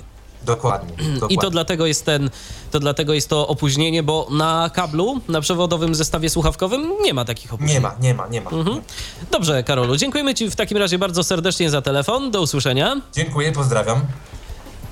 Ja proponuję, żebyśmy mm, tak podsumowali tę naszą dzisiejszą audycję e, dotyczącą Androida. Już powiedzieliście, że mm, telefon z Androidem to jest y, coś, z czego jesteście zadowoleni, korzystacie na co dzień i jest wszystko w porządku. Więc spróbujmy może tak na koniec naszym słuchaczom powiedzieć, dla kogo telefony z Androidem będą odpowiednie. Tak ogólnie przynajmniej, bo wiadomo, że to mm, każdemu według potrzeb. A ko, kogo raczej skłaniamy do tego, żeby się dwa razy zastanowił, czy coś takiego jest mu potrzebne? Rafale, może od ciebie zacznijmy. Dla kogo będą potrzebne? Mm. Ja powiem od, zacznę od tych, którzy sobie, lepiej żeby sobie odpuścili Androida, czyli przede wszystkim osoby mniej sprawne manualnie i osoby, które nie mają wyobraźni przestrzennej, które wiedzą, że jej nie mają. To będzie dla nich udręka mimo wszystko. Pomimo tych y, gestów, w Jellybinie, które się pojawiły. Są takie miejsca, gdzie na przykład y, wybór sieci bezprzewodowej, gdzie te gesty nie działają, bo ta lista się ciągle odświeża i po prostu trzeba ją zeksplorować, bo inaczej się nie da. Y, jest parę takich miejsc dynamicznych i, i Android nie będzie dla nich. A dla kogo? Dla... Jeśli ktoś minimalnie ma jakie takie pojęcie o, o, o technice, jest w miarę sprawny manualnie, bo to też nie trzeba jakiejś tam super hipersprawności, to, to spokojnie mm, Androida sobie, y, z Androidem sobie poradzi, ale też powinien sobie zdawać sprawę z, z, jego, z jego ograniczeń, czyli chociażby zima, chociażby to, że rękawiczki Yy, trzeba zdjąć i jest zimno w paluszki i tak dalej. I tak no chyba, żeby sobie sprawić jakieś takie specjalne rękawiczki, bo przynajmniej w Stanach Zjednoczonych wiem, że są. można sobie kupić, albo można kupić specjalną nitkę i sobie naszyć na rękawiczki, z których korzystamy, takie pola, y, dzięki którym będziemy w stanie korzystać z tych ekranów dotykowych. Także... Na, na moich nie działa. Tak? No, na, twoi, no, na twoich nie działa, może, bo, bo, bo, musisz sobie, bo musisz sobie właśnie tę specjalną nitkę przewodzącą zanabyć. A to ponoć no, sp sprowadzenie tego ze Stanów do Polski to wcale tak tanio nie wychodzi. Nitka sama w sobie jest tania, ale jak tam dowalą te wszystkie cła i inne opłaty, to już, to już takie tanie się nie okazuje. I dalej ręce na Marsie. No dokładnie, dokładnie. Przemku, a mm, twoje słów kilka tytułem podsumowania? Androida polecałbym osobom, które no, nie mogą przynajmniej na razie kupić chociażby chcieli iPhone'a, ale chcieliby mieć za to dostęp do tych aplikacji, które jakoś tam na iPhone'ie są popularne, które mogliby mieć zawsze ze sobą, takich jak właśnie, nie wiem, czy IPLA, czy komunikatory Skype, Voxer, Zello, czy cokolwiek, e, czy inne MMPK e, i o wiele, wiele więcej. E, polecałbym osobom, które jakoś tam nie boją się eksperymentować, osobom, które chcą łatwo i szybko sobie na urządzeniu różne pliki przechowywać i odtwarzać. Natomiast nie polecałbym może osobom, które bardzo aktywnie chciałyby korzystać przynajmniej w tej chwili z y, internetu na chwilę obecną, y, jakieś tam przeglądanie dużych stron, bo, bo to troszeczkę nie jest aż tak wygodne, nie ma jakiegoś takiego pokrętła, które by bardzo to ułatwiało. Ale myślę, że mimo wszystko warto w miarę możliwości spróbować przynajmniej e, nawet u kogoś, zobaczyć jak to wygląda e, ten system i im, im nowszy tym lepszy, tak? Jeżeli kupować w miarę możliwości to takie urządzenie, które albo może dostać tego najnowszego Androida, albo już go dostało, tak? Żeby sobie jak najbardziej tą dostępność zapewnić. I powodzenia życzę wszystkim, którzy jakoś będą sobie działać z tym systemem. Jeszcze mamy pytanie od Pawła. Michale, jeszcze jedna kwestia. Zapytaj proszę w moim imieniu, czy w ocenie Rafała, który z tego, co się orientuje, jest e, resztkowcem, bądź może któryś z kolegów, który ma podobną sytuację. Otóż, czy bycie resztkowcem pomaga w jakiś sposób w ujarzmieniu telefonu? Nie mam na myśli odczytywania wzrokowego, ale po prostu nawigacji. Mam, no właśnie ta w cudzysłowie wyobraźnia przestrzenna. Czy to pomaga? Nie wiem. Ja w, jestem resztkowcem o tyle takim, że mam poczucie światła i wiem, kiedy telefon się świeci i kiedy się nie świeci. Tyle. Na zasadzie jeden świeci się, nie świeci, tak, dokładnie. Tak.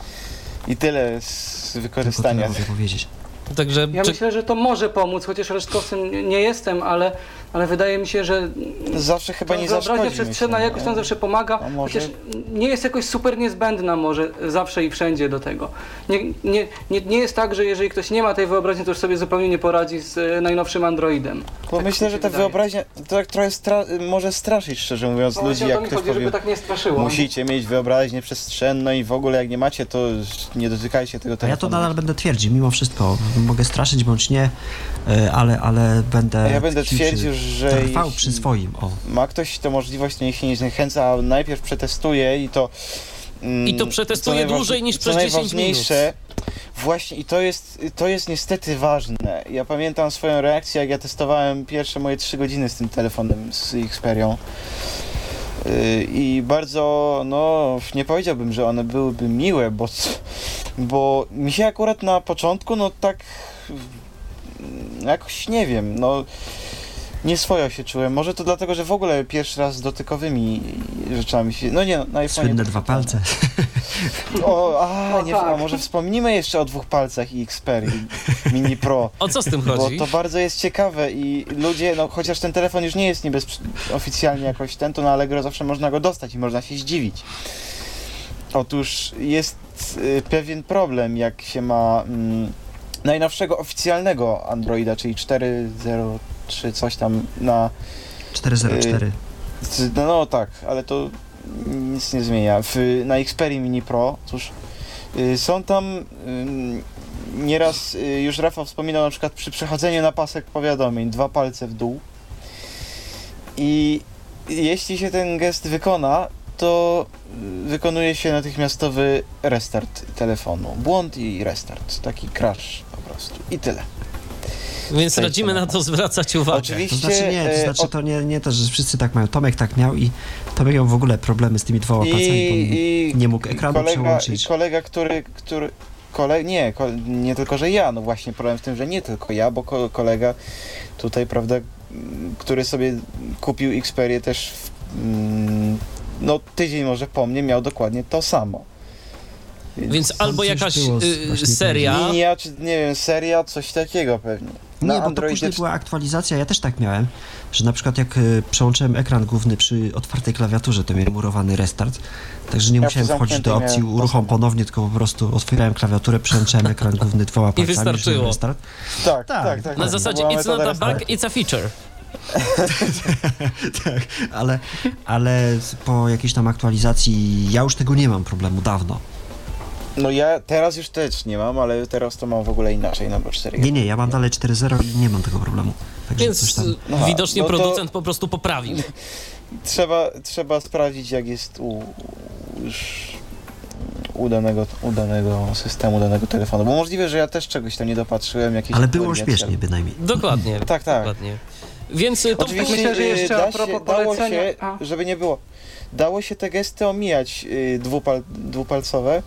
Wystarczyło mm, tam akurat po prostu dwa razy jednym palcem i to też dało się. Ja tak odruchowo nawet y, z, te, z tego korzystałem, to działało. Dwa, y, zamiast dwóch palców dwa razy jednym i potem w dół i to można było spokojnie te gesty zastąpić. Tak, ja to do, dzi- do dzisiaj tak robię. Tak, mam jedną rękę. No. A tak mi się jeszcze skojarzyła a propos gesty dwoma palcami, jednym palcem, że dla osób, którym się jakoś tego Androida poleca, czy które chciałyby zacząć z nim przygodę, y, warto chyba wspomnieć, że y, istnieje coś takiego jak taki tryb samouczka, który, który pozwala na przetrenowanie tych gestów, żeby ktoś mógł się nauczyć w jaki sposób się po tym Androidzie poruszać z talkbackiem. Y, Istnieje też y, dostęp do listy skrótów, których można używać, żeby sobie y, nawigować po tym systemie łatwiej. I to też nie jest tak, że ktoś nagle musi wszystkie od razu gesty znać, tak? W razie czego zawsze do jest skrótów? możliwość gdzie- przypomnienia gdzie, sobie ich. Słucham? A gdzie jest dostęp do skrótów? E, W ustawieniach dostępności w TalkBacku, tak. na samym końcu, w najnowszym, odkryłem to dzisiaj. najnowszej wersji TalkBacka. A, chyba, że tak. Z Są, ustawienia są skróty. To są te. Okazuje to się, są że te- nawet w trakcie audycji można się czegoś Nawet ja nauczyć. czegoś nie wiem, Prowadzący się mogą czegoś No, nauczyć. No tak, no no. bo to zawsze taka mądrość zbiorowa. Prawda? To są, o, chodzi, chodzi ci o te góra, y, lewo góra, góra Tak, lewo. To. Mhm. no, no, no, no, tak, to, to, to ja odkryłem właśnie dzisiaj. No, więc No to chyba 4.0 tego zachęcamy. Jeszcze co, co by się mogło przydać, Aha. y, a to jest odkrycie sprzed y, bardzo niedawna. Mm, nie wiem, czy ktoś po instalacji, y, po instalacji Cyanogen y, spotkał się z tym, że nie działały mu opcje debug USB czy coś takiego, były po prostu niedostępne. Nie. U mnie tak było, ale okazało się, że to moje olbrzymie niedopatrzenie i nieuwaga, nie, czy- nieczytanie ze zrozumieniem, bo na y, po wejściu w y, tam opcje deweloperskie, pierwsza opcja to był to było pole wyboru, które włączało wszystkie te opcje, że one są w ogóle dostępne. Tego nie zauważyłem. A jakby ktoś tak właśnie miał jak ja i też nie zauważył, no to tu jest rozwiązanie. Po prostu ten pierwszy, pierwsze pole wyboru jest do włączenia wszystkich pozostałych, do dostępności w ogóle do tych opcji. Tak to jest zrobione.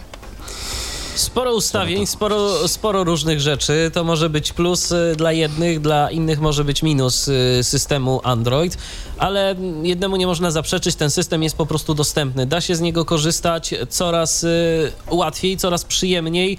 Google y, cały czas nad tym pracuje. O dostępności w wykonaniu Google'a mówi się różnie, no ale powiedzmy sobie szczerze, nikt nie jest idealny i y, dobrze, że coś robią. Dobrze, że Android i iOS to są takie dwa nowoczesne rozwiązania, z których możemy wybierać. Szkoda, że Windows Phone niestety nie idzie w ich ślady i, i, i na razie nic nie zapowiada, żeby miało się coś y, poprawić, żeby dostępność y, Windows Phone za pomocą albo wbudowanego narzędzia czytającego, albo chociażby jakiejś aplikacji zewnętrznej miała się pojawić. No ale dobrze, że mamy z czego wybierać i oby tak dalej. Ja bardzo serdecznie dziękuję moim dzisiejszym gościom. E, przypomnę, że byli nimi Rafał Kiwak, Przemek Rogalski i Tomek Kowalik, a rozmawialiśmy o systemie Android, o tym, co się działo w minionym roku, jeżeli chodzi o jego dostępność, e, o tej ewolucji dostępności, no i o tym, że ten system po prostu jest już, mm, nadaje się do użytku. Dziękuję Wam bardzo. Dziękuję. Dziękujemy. Dziękujemy. A kolejne spotkanie na antenie Tyfloradia już za tydzień po godzinie 19 znowu poruszymy jakiś interesujący temat. A te słowa mówił do Was prowadzący tę audycję Michał Dziwisz. Kłaniam się, do usłyszenia. Był to Tyflo Podcast. Pierwszy polski podcast dla niewidomych i słabowidzących. Program współfinansowany ze środków Państwowego Funduszu Rehabilitacji Osób Niepełnosprawnych.